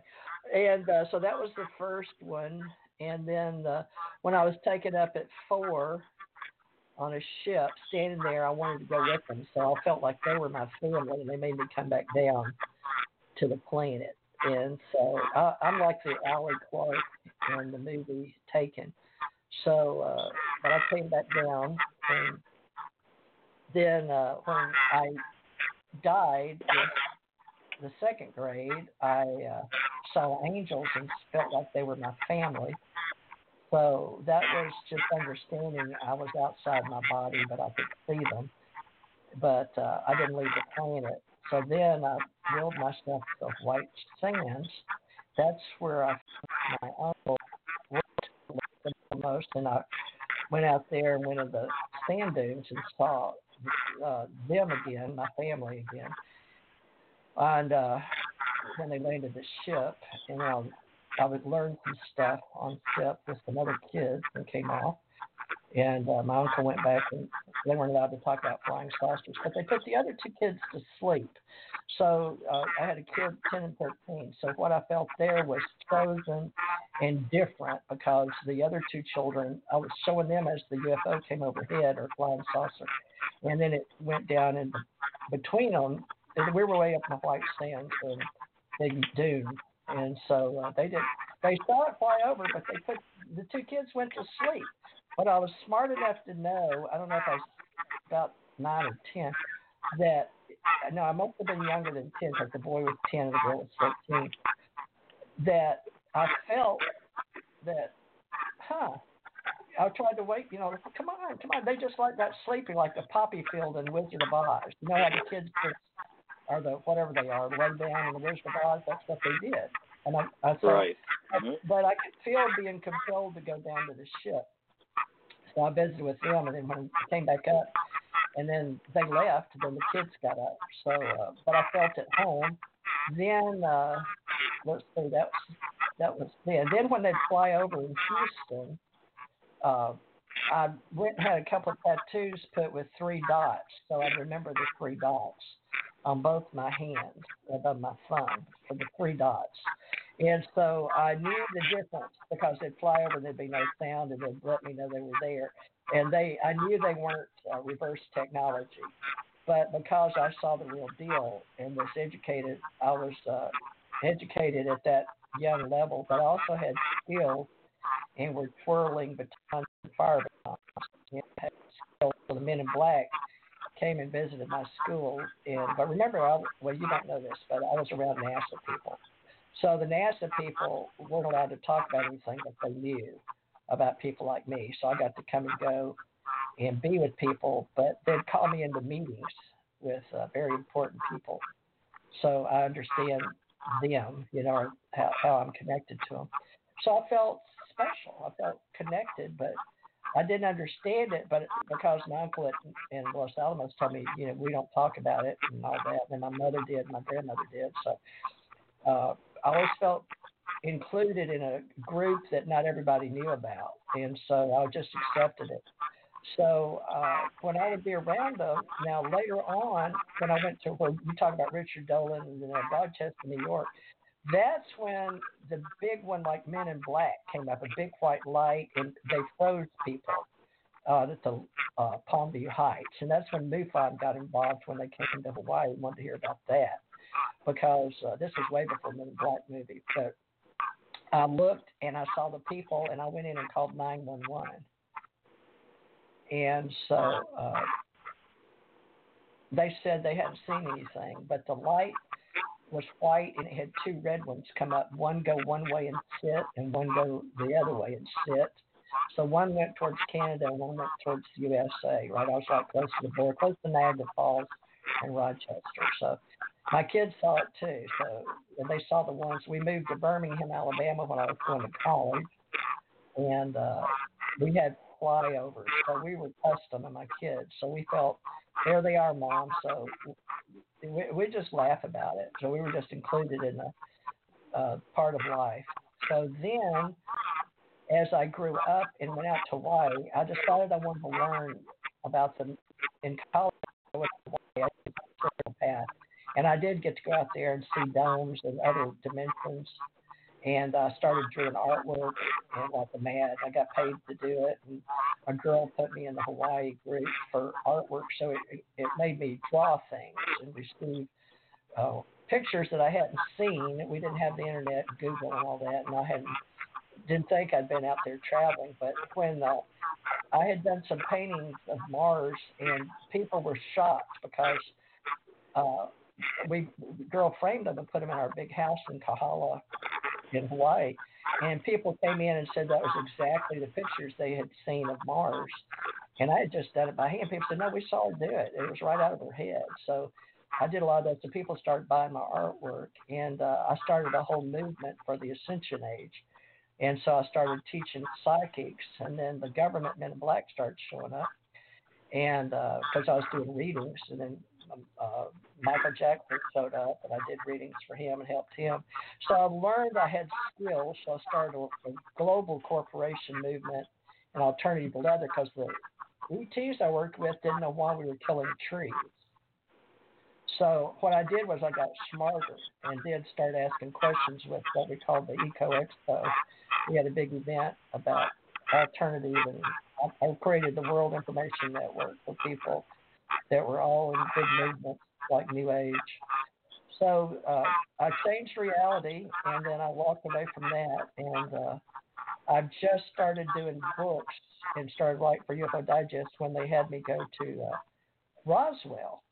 So they had me go explain some stuff to Glenn Dennis before he died, and I, they will tell me when people are gonna need help or need to know something. I've been a messenger so I think there's a lot to the messengers in the Bible, the angels, angels and messengers, because I have that feeling of being a part of a family that can help people on the planet. So that's pretty much it, Dave. And now what I'm doing is just helping with communication and trying to get us where we know that there's levels of existence that a lot of people haven't been able to accept about themselves. And okay. that just being in a container isn't all, it's just the beginning, and we do it over and over. That's why I believe in reincarnation now. But, all right. I, I didn't have any bad bad things though. Go ahead. No, not I haven't either. But a lot of people say they have been tortured and and hurt, and they say the reptilians are mean. Uh, I just saw one short reptilian in my bedroom when I woke up and I looked over, and he was uh-huh. just standing there looking at me, and he looked so much like a cobra, it scared me to, to death. I mean, I'm a big guy, but I jumped about three or four feet out of that bed. I was so afraid it was a big snake, and but it was it was then disappeared. But playing the alienologist here, as you want me to do, I got a couple of questions on what you were saying. You said something about angels. Uh, can you describe the angels you saw? Were they like what they picture? Well, I learned through this reality that the wings in my reality, because I was trained on the planet by humans and I was educated in Europe and I had to go to the Louvre and I had to see the Mona Lisa and pictures and I had to get the history of the Catholic Church and all the pictures they kept with blood and guts and it was really hard for me to be indoctrinated into world religions because of the angels. But they didn't have wings. And so I was explained, uh, educated in world religions that those are artist rendition, just like the uh, halos that they put over over them. So, as far as having wings and having halos, no, because I was a child when I first saw the first ones. They were uh, human, but they were the corner, I saw were holographic, and uh, they looked like they were looked just like us, but you could sort of see through them. So I didn't learn about holograms till I worked off planet, and before uh, it was after Star Trek because they were questioning Star Trek and Star Wars, and my husband. So. Uh, the ones that worked with me on the planet, unless they took me exactly on a ship, meaning here in this reality, right? But the right. other, uh, I don't know that they would be called angels. The only ones I called, I called them extraterrestrials or my family. But the only ones I called the angels were the ones that came into the room. And I was in a Catholic church, and I told my mother at the time I saw angels. But the Catholic Church wanted to take me to Italy, like the children that saw visions and heard things. So it was a real hard thing to talk about getting not taken because I had died with hepatitis. So I believe in angels, but I believe they're messengers and they can come and go. Right. Right. Yeah, I I I also believe in angels that they they intercede uh, when it's not your time to go and something just didn't happen right and you're about ready to die. They intercede and and keep you alive because it's not your time. We all have a time. I guess we have to go. Another question I want to ask uh, Theresa is uh, you were talking about Mars and uh, I guess the uh, let's just don't say President Trump, but others in the Pentagon are talking about having a space force. Uh, what do you think that's all about? Since you know that there's something on Mars, and a lot of people think there is. I see a lot of pictures of things up there, uh, but uh, the rover has taken, and a lot of people are zooming in on them. Uh, there was a culture up there that come here because they they find the same statues and the same, uh, I guess, uh, iconic emblems of, uh, in stone up there. So, what do you think? What is the space, the the, the space uh, force going to do? Well, it's going to do the same thing it's always done. We're, the, we're millions of years old, and we're not just in this one habitat. So we have humans, you know, like the, the humanoids and sentient beings all over the universe and other universes. Now, this is in my educational process, but in in this reality, before I was born, I was told I was known. So, and then I found out on my own when you they, you say the dr- veil drops in this reality, when you think you're only human and you get programmed, you know, like politics, education. You know I mean? Your your matrix that's created for you you know, the reality for the sheeple, right? The people are sheeple. Right. That reality is separate than the reality that is real. It's sort of I, so the Mars story for me is I came into this reality, but I found out inside the matrix this feeling inside me that made, and I did not, I was raised Christian, so I didn't believe in reincarnation, but I had this deep story in my soul. I don't know how to explain it, that we came from Mars. So when I was growing up, there was Isaac Asimov and Arthur C. Clarke and Heinlein, all these people that were writers, and uh, I saw movies and television shows. But in my mind, I always knew that part of me and my DNA was from Mars. So to me, we came from Mars, but I believe it's in a lot of people's psyche or it's in our DNA, maybe coding, like you'll see dogs turn a circle before they lay down or slow to the water. My dog's real slow moving to a water, a bowl of water. These are things I think inherently are some things like we have hair go up on the back of our neck. Whatever I'm trying to tell you, Dave, is that these are in ingested or invested or in our DNA or coded and so everybody has a story. They'll get around if they are regressed or have a history. But I was actually up, and Janet likes to tell the Mars story, but all I did was when I was on the spacecraft, we moved over close to Mars, right, for a while. But that's when people were, uh, C. SETI was coming along, and we, we uh, I, I went and linked to Ames when I called them about uh, microwaves and how they were looking at you know, dumb things like and stuff. But Mars to me had an underground. I think at one time, and this would be somewhere in our ancient world history or billions of years, it was uh, like in the habitable zone. So my story differs because I do believe a planet was hit where we have the the belt, I guess. Uh, I believe something hit that, but in my reality, right, is that I did at one time have part of me or my ancient, you know, when you go back to your mother and then you're they're her mother and mother and mother and brother, brother, brother, all the way back, is the fact that some of those people that are like me that are in this DNA, your gene- genealogy, were on Mars. Because I remember leaving and we got off of one of the ships uh, before it got uh, the nuclear weapons from the other people.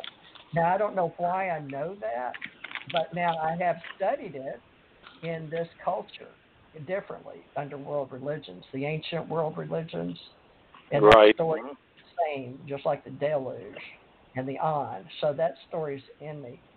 But uh, yeah, I believe it's just like they see ancient artifacts on the moon, Mars, wherever, because it just proves that we've gone forever and ever. And it has something to do with those that we rotate and repeat coming back down here in this uh, I don't know what you want to call it down here, this reality, is the fact that we know we're rotating and we're duplicating. And the people that I've worked with with their souls, now they wouldn't share to me, but they apparently do understand the soul. Now, here, at zero point energy in the theory of everything, we don't have the God source. Right. Hey, um, can I add something on that? And then I've I better go get ready for my other show. And I don't know if you're coming over. It's a show after this show. Um, but anyway, um, my husband and I are Anunnaki researchers, so we've been on Mars for a long time. But I also research with all the secret space program people, and the, the theory, one of the theories is that Trump is saying this stuff because they're about to disclose, and then they'll just say, "Oh yeah, we've been there all along," because it's starting to come out with all these whistleblowers. So maybe it's getting to the point where they're going to actually, you know, create another cover story. They have to change their cover story, so they can say, "Yeah, we're creating this, this secret space program." Right, yeah, and then then when it comes out, they'll go, "Oh yeah, yeah, we were in the know. We knew Corey Goode. We knew David was. You know, we have this whole subculture that'll say, "Oh yeah, we knew it was there all along." You know, the secret space program people. So that's part of why we think it's happening. Um, before uh, Trump got elected, there was this whole thing about Podesta and Hillary, and Hillary was going to be the disclosure president because the disclosure president's going to go down in history as you know disclosure happened during their reign. So that might be what's going on. apparently, they all get briefed. Uh, I've had whistleblowers and you know the presidents get briefed, and so Trump's been briefed. Um, you know, um, TJ's husband was there at the briefing, or when uh, Reagan got briefed. So, you know, we know the presidents get briefed about the extraterrestrial presence and how they're interacting with humanity. So, you know, maybe we're going to get disclosure. I don't know what level. They definitely want to control the narrative. They are very careful about what they release when, and ultimately it's about money. Uh, they can control the information, they can control the technology, control uh, medical, uh, you know, healthcare procedures. They just control the money, and they can set the prices and basically, you know, it, they can determine who lives and who dies. So hopefully, we're going to move into a different reality where it's more fair, equitable, and across the board. But right now, it is what it is. So I'm gonna I'm gonna bid you guys a fond to do. Okay. And I don't know, TJ, if you're coming over, if you guys want to come over to Aquarian Radio on Blog Talk, uh, I have a, a link on aquarianradio.com. Just come over to the link and come and join us. And I'm going to Okay. go ready. But thanks for having me on the show today. Yeah, nice having Pardon? you there. Nice having you yeah, here. T- Okay. Very nice ha- uh, being on with you again. What did you say, TJ?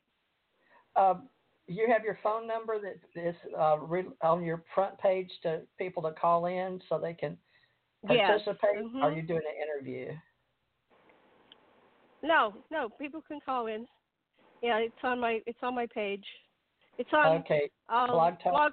blogtalkradio.com forward slash forward slash Aquarian Radio. The calling number's Okay. right there. I don't have it in my head right now. Yeah, I Okay. don't either. See you there. thank you. okay. All right. Okay, All right. bye. Bye.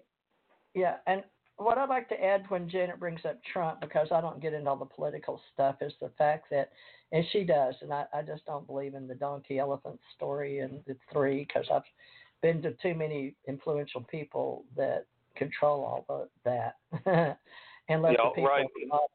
uh, you know. So to me, I already know it's all bullshit, but you know, in the, in their reality, in the, inside the matrix, they like to keep it real. But you know, the people that know about the elect, elected electoral vote versus those of us that think we're voting. And I vote.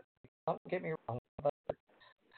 I still want to believe in a democracy and that we set it up all right for the people because that's what I want to believe. And but what I would like to say is that people talk like they know exactly what's going on at their level of existence, but how many are really interacting with anything other than what they see in the internet or on television or read themselves?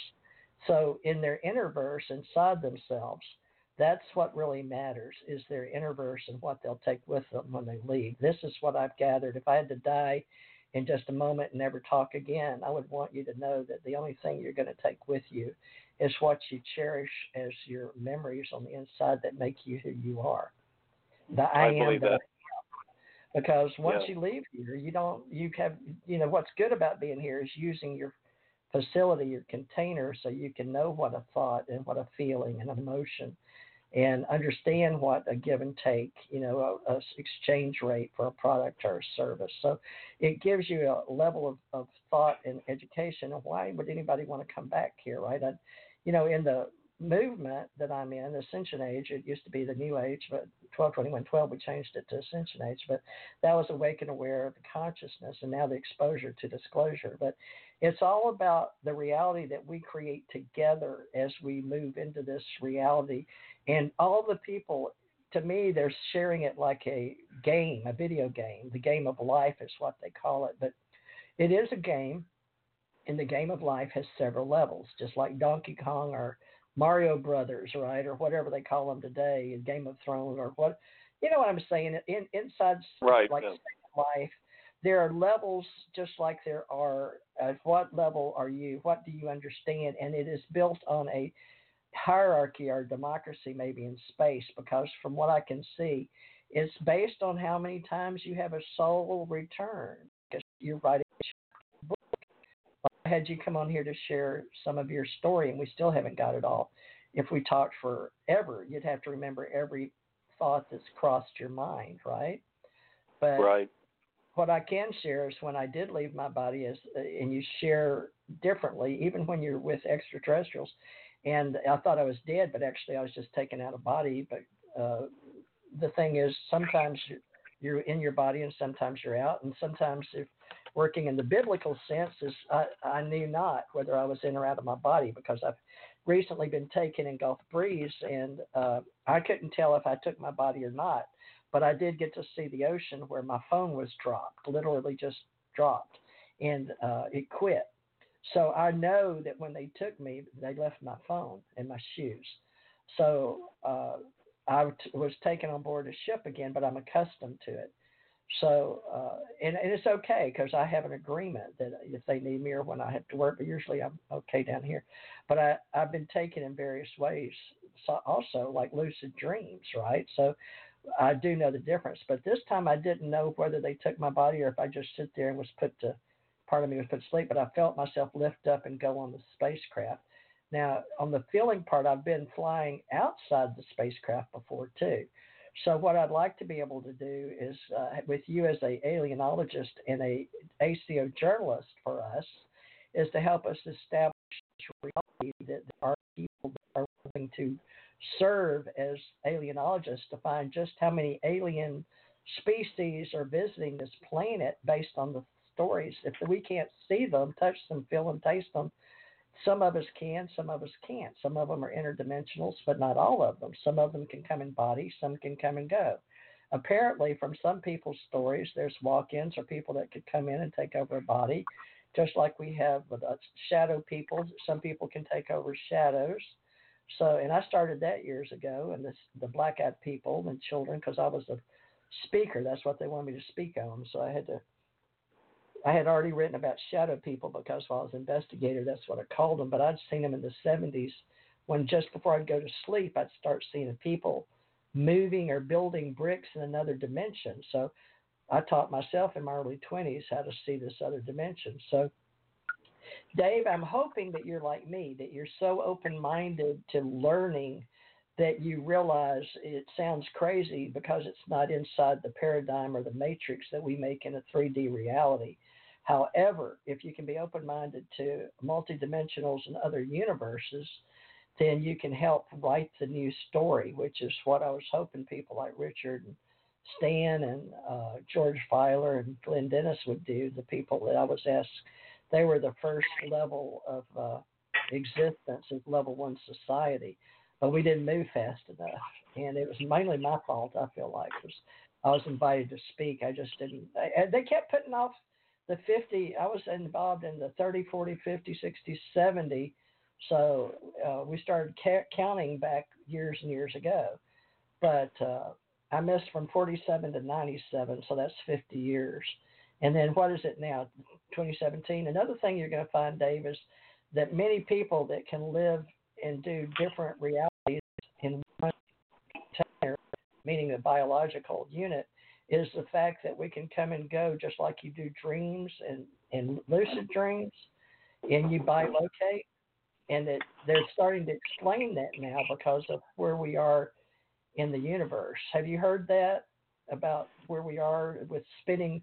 The Earth is spinning around the sun, it's spinning around the supercluster that's spinning around inside the universe. It's spinning, so everybody's moving more than 18,000 miles an hour, and that the thoughts are faster than the speed of light. So it's yeah. much more complicated than we have been taught. So th- those that I yeah, I heard, I, I heard stuff. about that, but also heard there's a theory going on now that they said that the Earth doesn't spin. I don't believe that theory.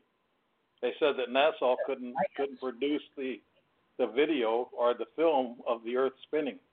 Well, that's apparently it goes back to the I won't say they're aliens, but I could say that there's a lot of people that want to keep the status quo of the Matrix.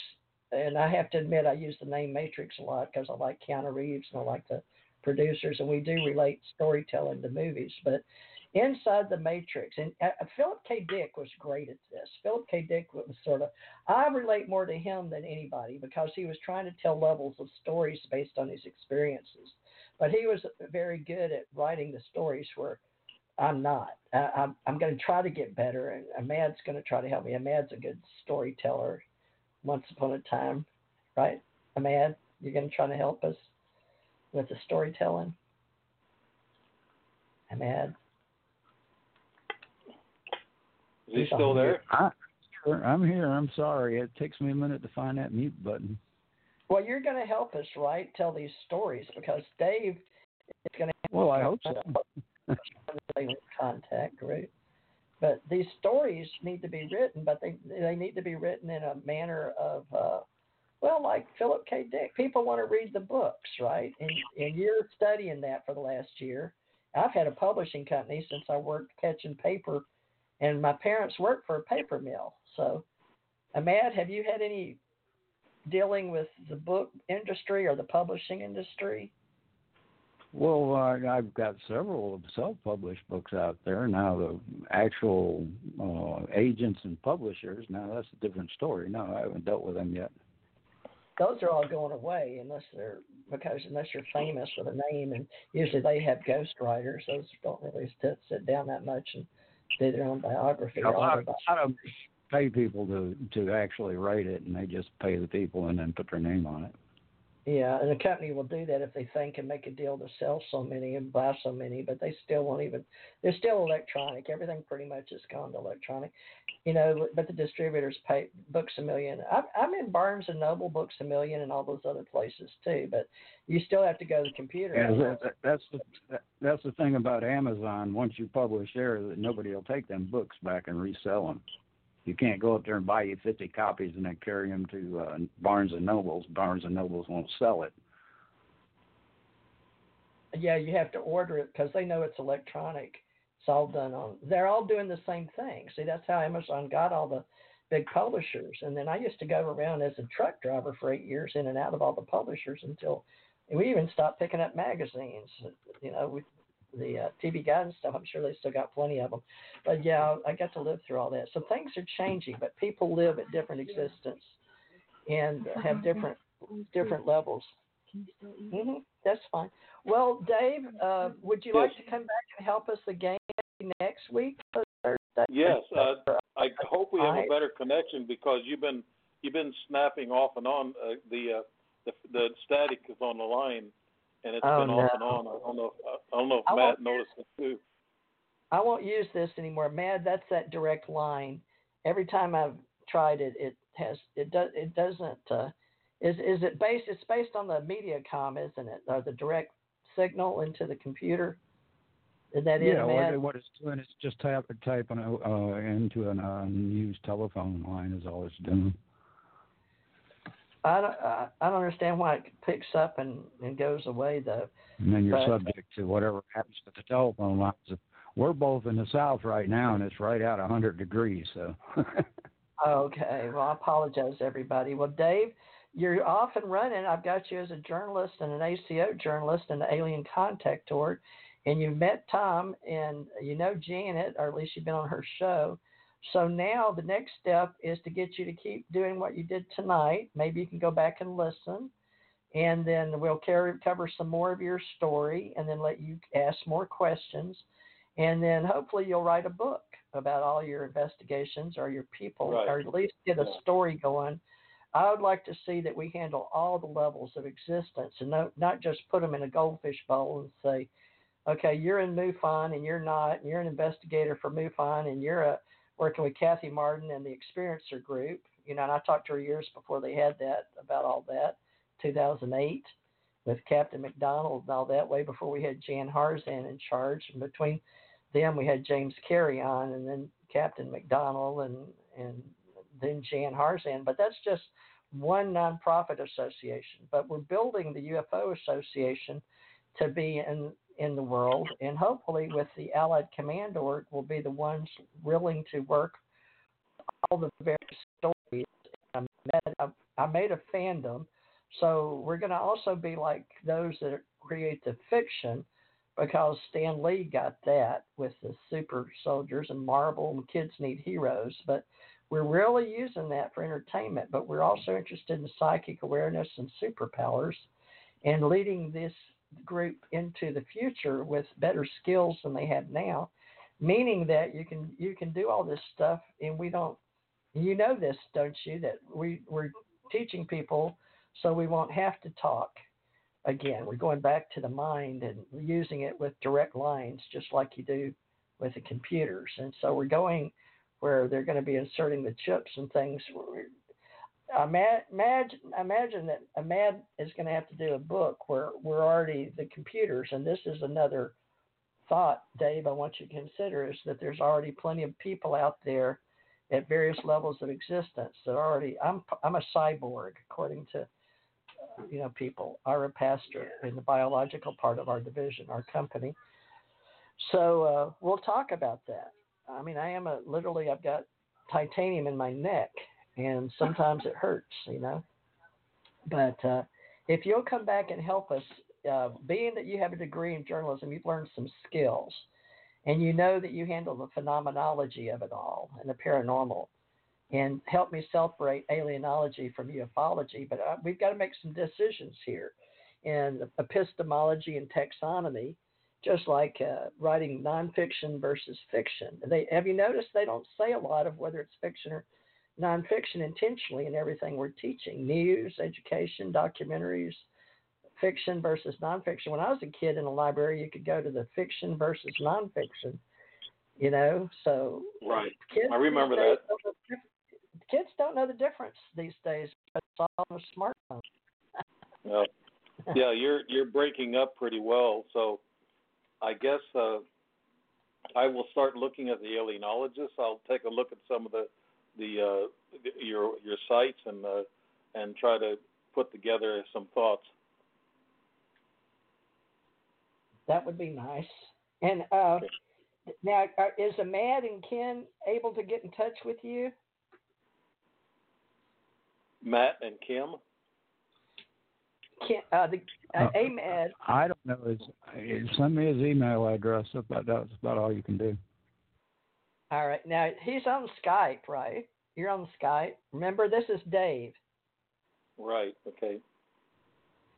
Dave Emmons.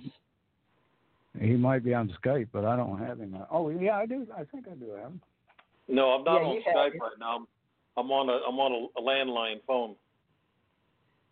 All right, you want to keep this time open? You want this time slot five to seven for Alien Contact to help build it as a show? Uh, yeah, there'd be certain nights uh, that I guess my time kind of fluctuates around. Uh, I'm I'm about ready to make another sound check uh, with another, uh, I guess, radio station. I'll be doing other uh, radio interviews uh, along with this, and I I've been doing. Uh, I did one with Grant Cameron. He hasn't released it on YouTube yet, and uh, uh, I've done several others. But I'm working, and and this is all a learning process for me uh, to take a look at everything and and learn what I can, and uh, and go with it. Try to learn what happened to me, uh, and then uh, try to put those experiences to other people's experiences, and maybe I can be of help, and maybe I can explain the difference between ufology and alienology. We'd appreciate it. I believe there's many levels we discovered. In there too, and Graham, uh, not Graham Hancock, the other one, Grant Cameron, has been on this right. show. He was December 2018, and he wanted me to ask if he could come to Florida if I would help him with portals. So I know he's interested in what I know about opening portals and wormhole travel. So put that in your little category, and uh, that's all uh, skills of people. And you know, some people that have had out of body near death can do it. Some of them that have been Buddhist or you know left their body in the past life and all shriveled up. Right. All right. Well, there's I, all uh, kind of ways as an alienologist to start. you know, just like an archaeologist or somebody that does rocks, you get it. But we're going to do the various types of people that are aliens. And you know the tall white and the short grays, and there's medium sized grays. Some look like Japanese, some look like Chinese, some look like, you know, up in the Mayan, and some of them look like the little people that are up in the mountains. And, and what I find funny most of us that are humanoids on the planet are all resembling the various types of aliens. And uh, I don't know why other people can't see that, but that's what I see. yeah. Well, uh, yeah, Amad, uh, go ahead. Can you? Yeah, I was just going to say that uh, there's so many things that that we don't know. There's so many things that, are out there. I think I think there's nothing that's not impossible anymore. I really don't. Uh, I I think you know we could have double souls. I do know that there's a a God, and I do know that there's the, the aliens call it at the source of all energy, but there is a God, and the ancient aliens who who were called gods, they're not gods. They're just aliens, or may not be aliens, like we talked about before. They could have been here thousands of thousands of years before us. So we don't really know that either. And Columbus didn't discover America either. So there. well, we'll leave it at that and have you come back yeah. then uh, next Thursday, five to seven, and we can still book one. Janet gets two hours and I get two hours, so we've separated them on Thursday. We found out Thursday, Friday, Saturday works better, although Tuesday's a pretty good night. Some people like Monday, so I guess anytime you're willing to put in the time you know, but if you own your station or own your time and you're willing to pay for it. A mad painter, I hope that you will continue to do this and help us archive these stories. And you're welcome to grab it too. But I'm going to be mm-hmm. promoting both of you guys on the. These... Much as I'm able to, I will. Okay. Well, you're going to be a big part of this to keeping us together. We have to have anchors, folks, and people that will make sure we show up and do our part.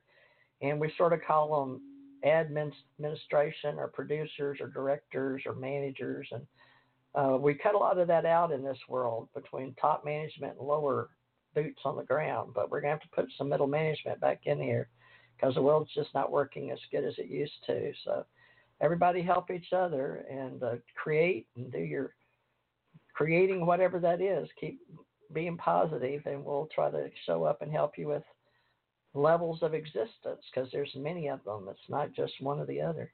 Well, thank you, Dave. I look forward to okay. continuing your story as an alienologist, and hopefully you can put a weekly uh, something between 500 and 1,200 words under your name with your picture as a journalist on aliencon.org. And so check okay. it out now that it's back up. Because we went over to get a bigger server, and I'm paying much more money so we can have your stories and other people's too. So we'll, we're going to still be archivists, folks. So that's what Amad does. He picks people and he has to get everything running properly. Okay. All right. Okay, that, and, uh, that'd, be great. And uh, I'll uh, I'll be talking to you soon. And I was just going to say, you. Grant Cameron, uh, you've heard of apports, I guess. You've been involved in things that just appear in front of you and you don't know where they come from.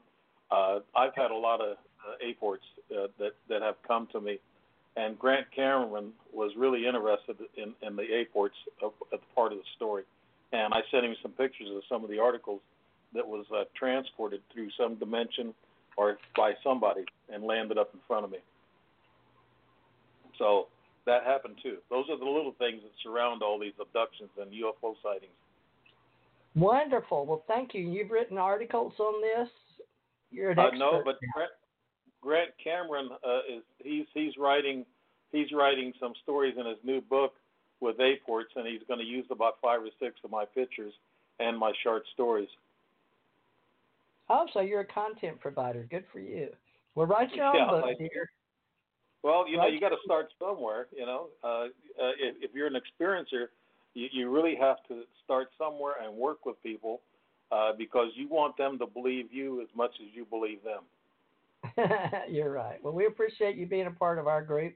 We are a spiritual science community uh, called the Ascension Center Organization, but my company is American Communication Online, and I pay the bills. But we're going to do. Uh, we're trying to put together a nonprofit, Dave, just so you know, and uh, we'll be calling it the Allied Command organization. It's all under ACO. So don't forget my acronym. I use it to brand all okay. the stuff future into the now. And uh, Mad's going to help make us some brands, and we'll keep going forward. And uh, we'll be here tomorrow night, Dave. With uh, who's coming tomorrow night? Uh, uh, you're sponsored tomorrow night with somebody. Oh. Who was it from Canada? Oh, uh, Brian Ruhe might show up. Brian Ruhe is it R U H R? Ruhe? Uh, yeah, I believe that's how he spells it. I'm not sure. From Canada. he said he was looking forward to it, folks. So he's from Canada, and uh, I guess R U H E. R U H E. Okay, thank you. So we're looking forward to Brian R U H E from Canada tomorrow night, and then we'll have Dave Emmons back next Thursday, five to seven, as we He build. for a while had the he had the largest UFO contactee meetup group in Canada for years. Great. Oh, that We that sounds forward to it. interesting. Yeah. Well, you can show up tomorrow if you're. But now it's later on a Friday. Uh, it's eight to ten, right, Amad?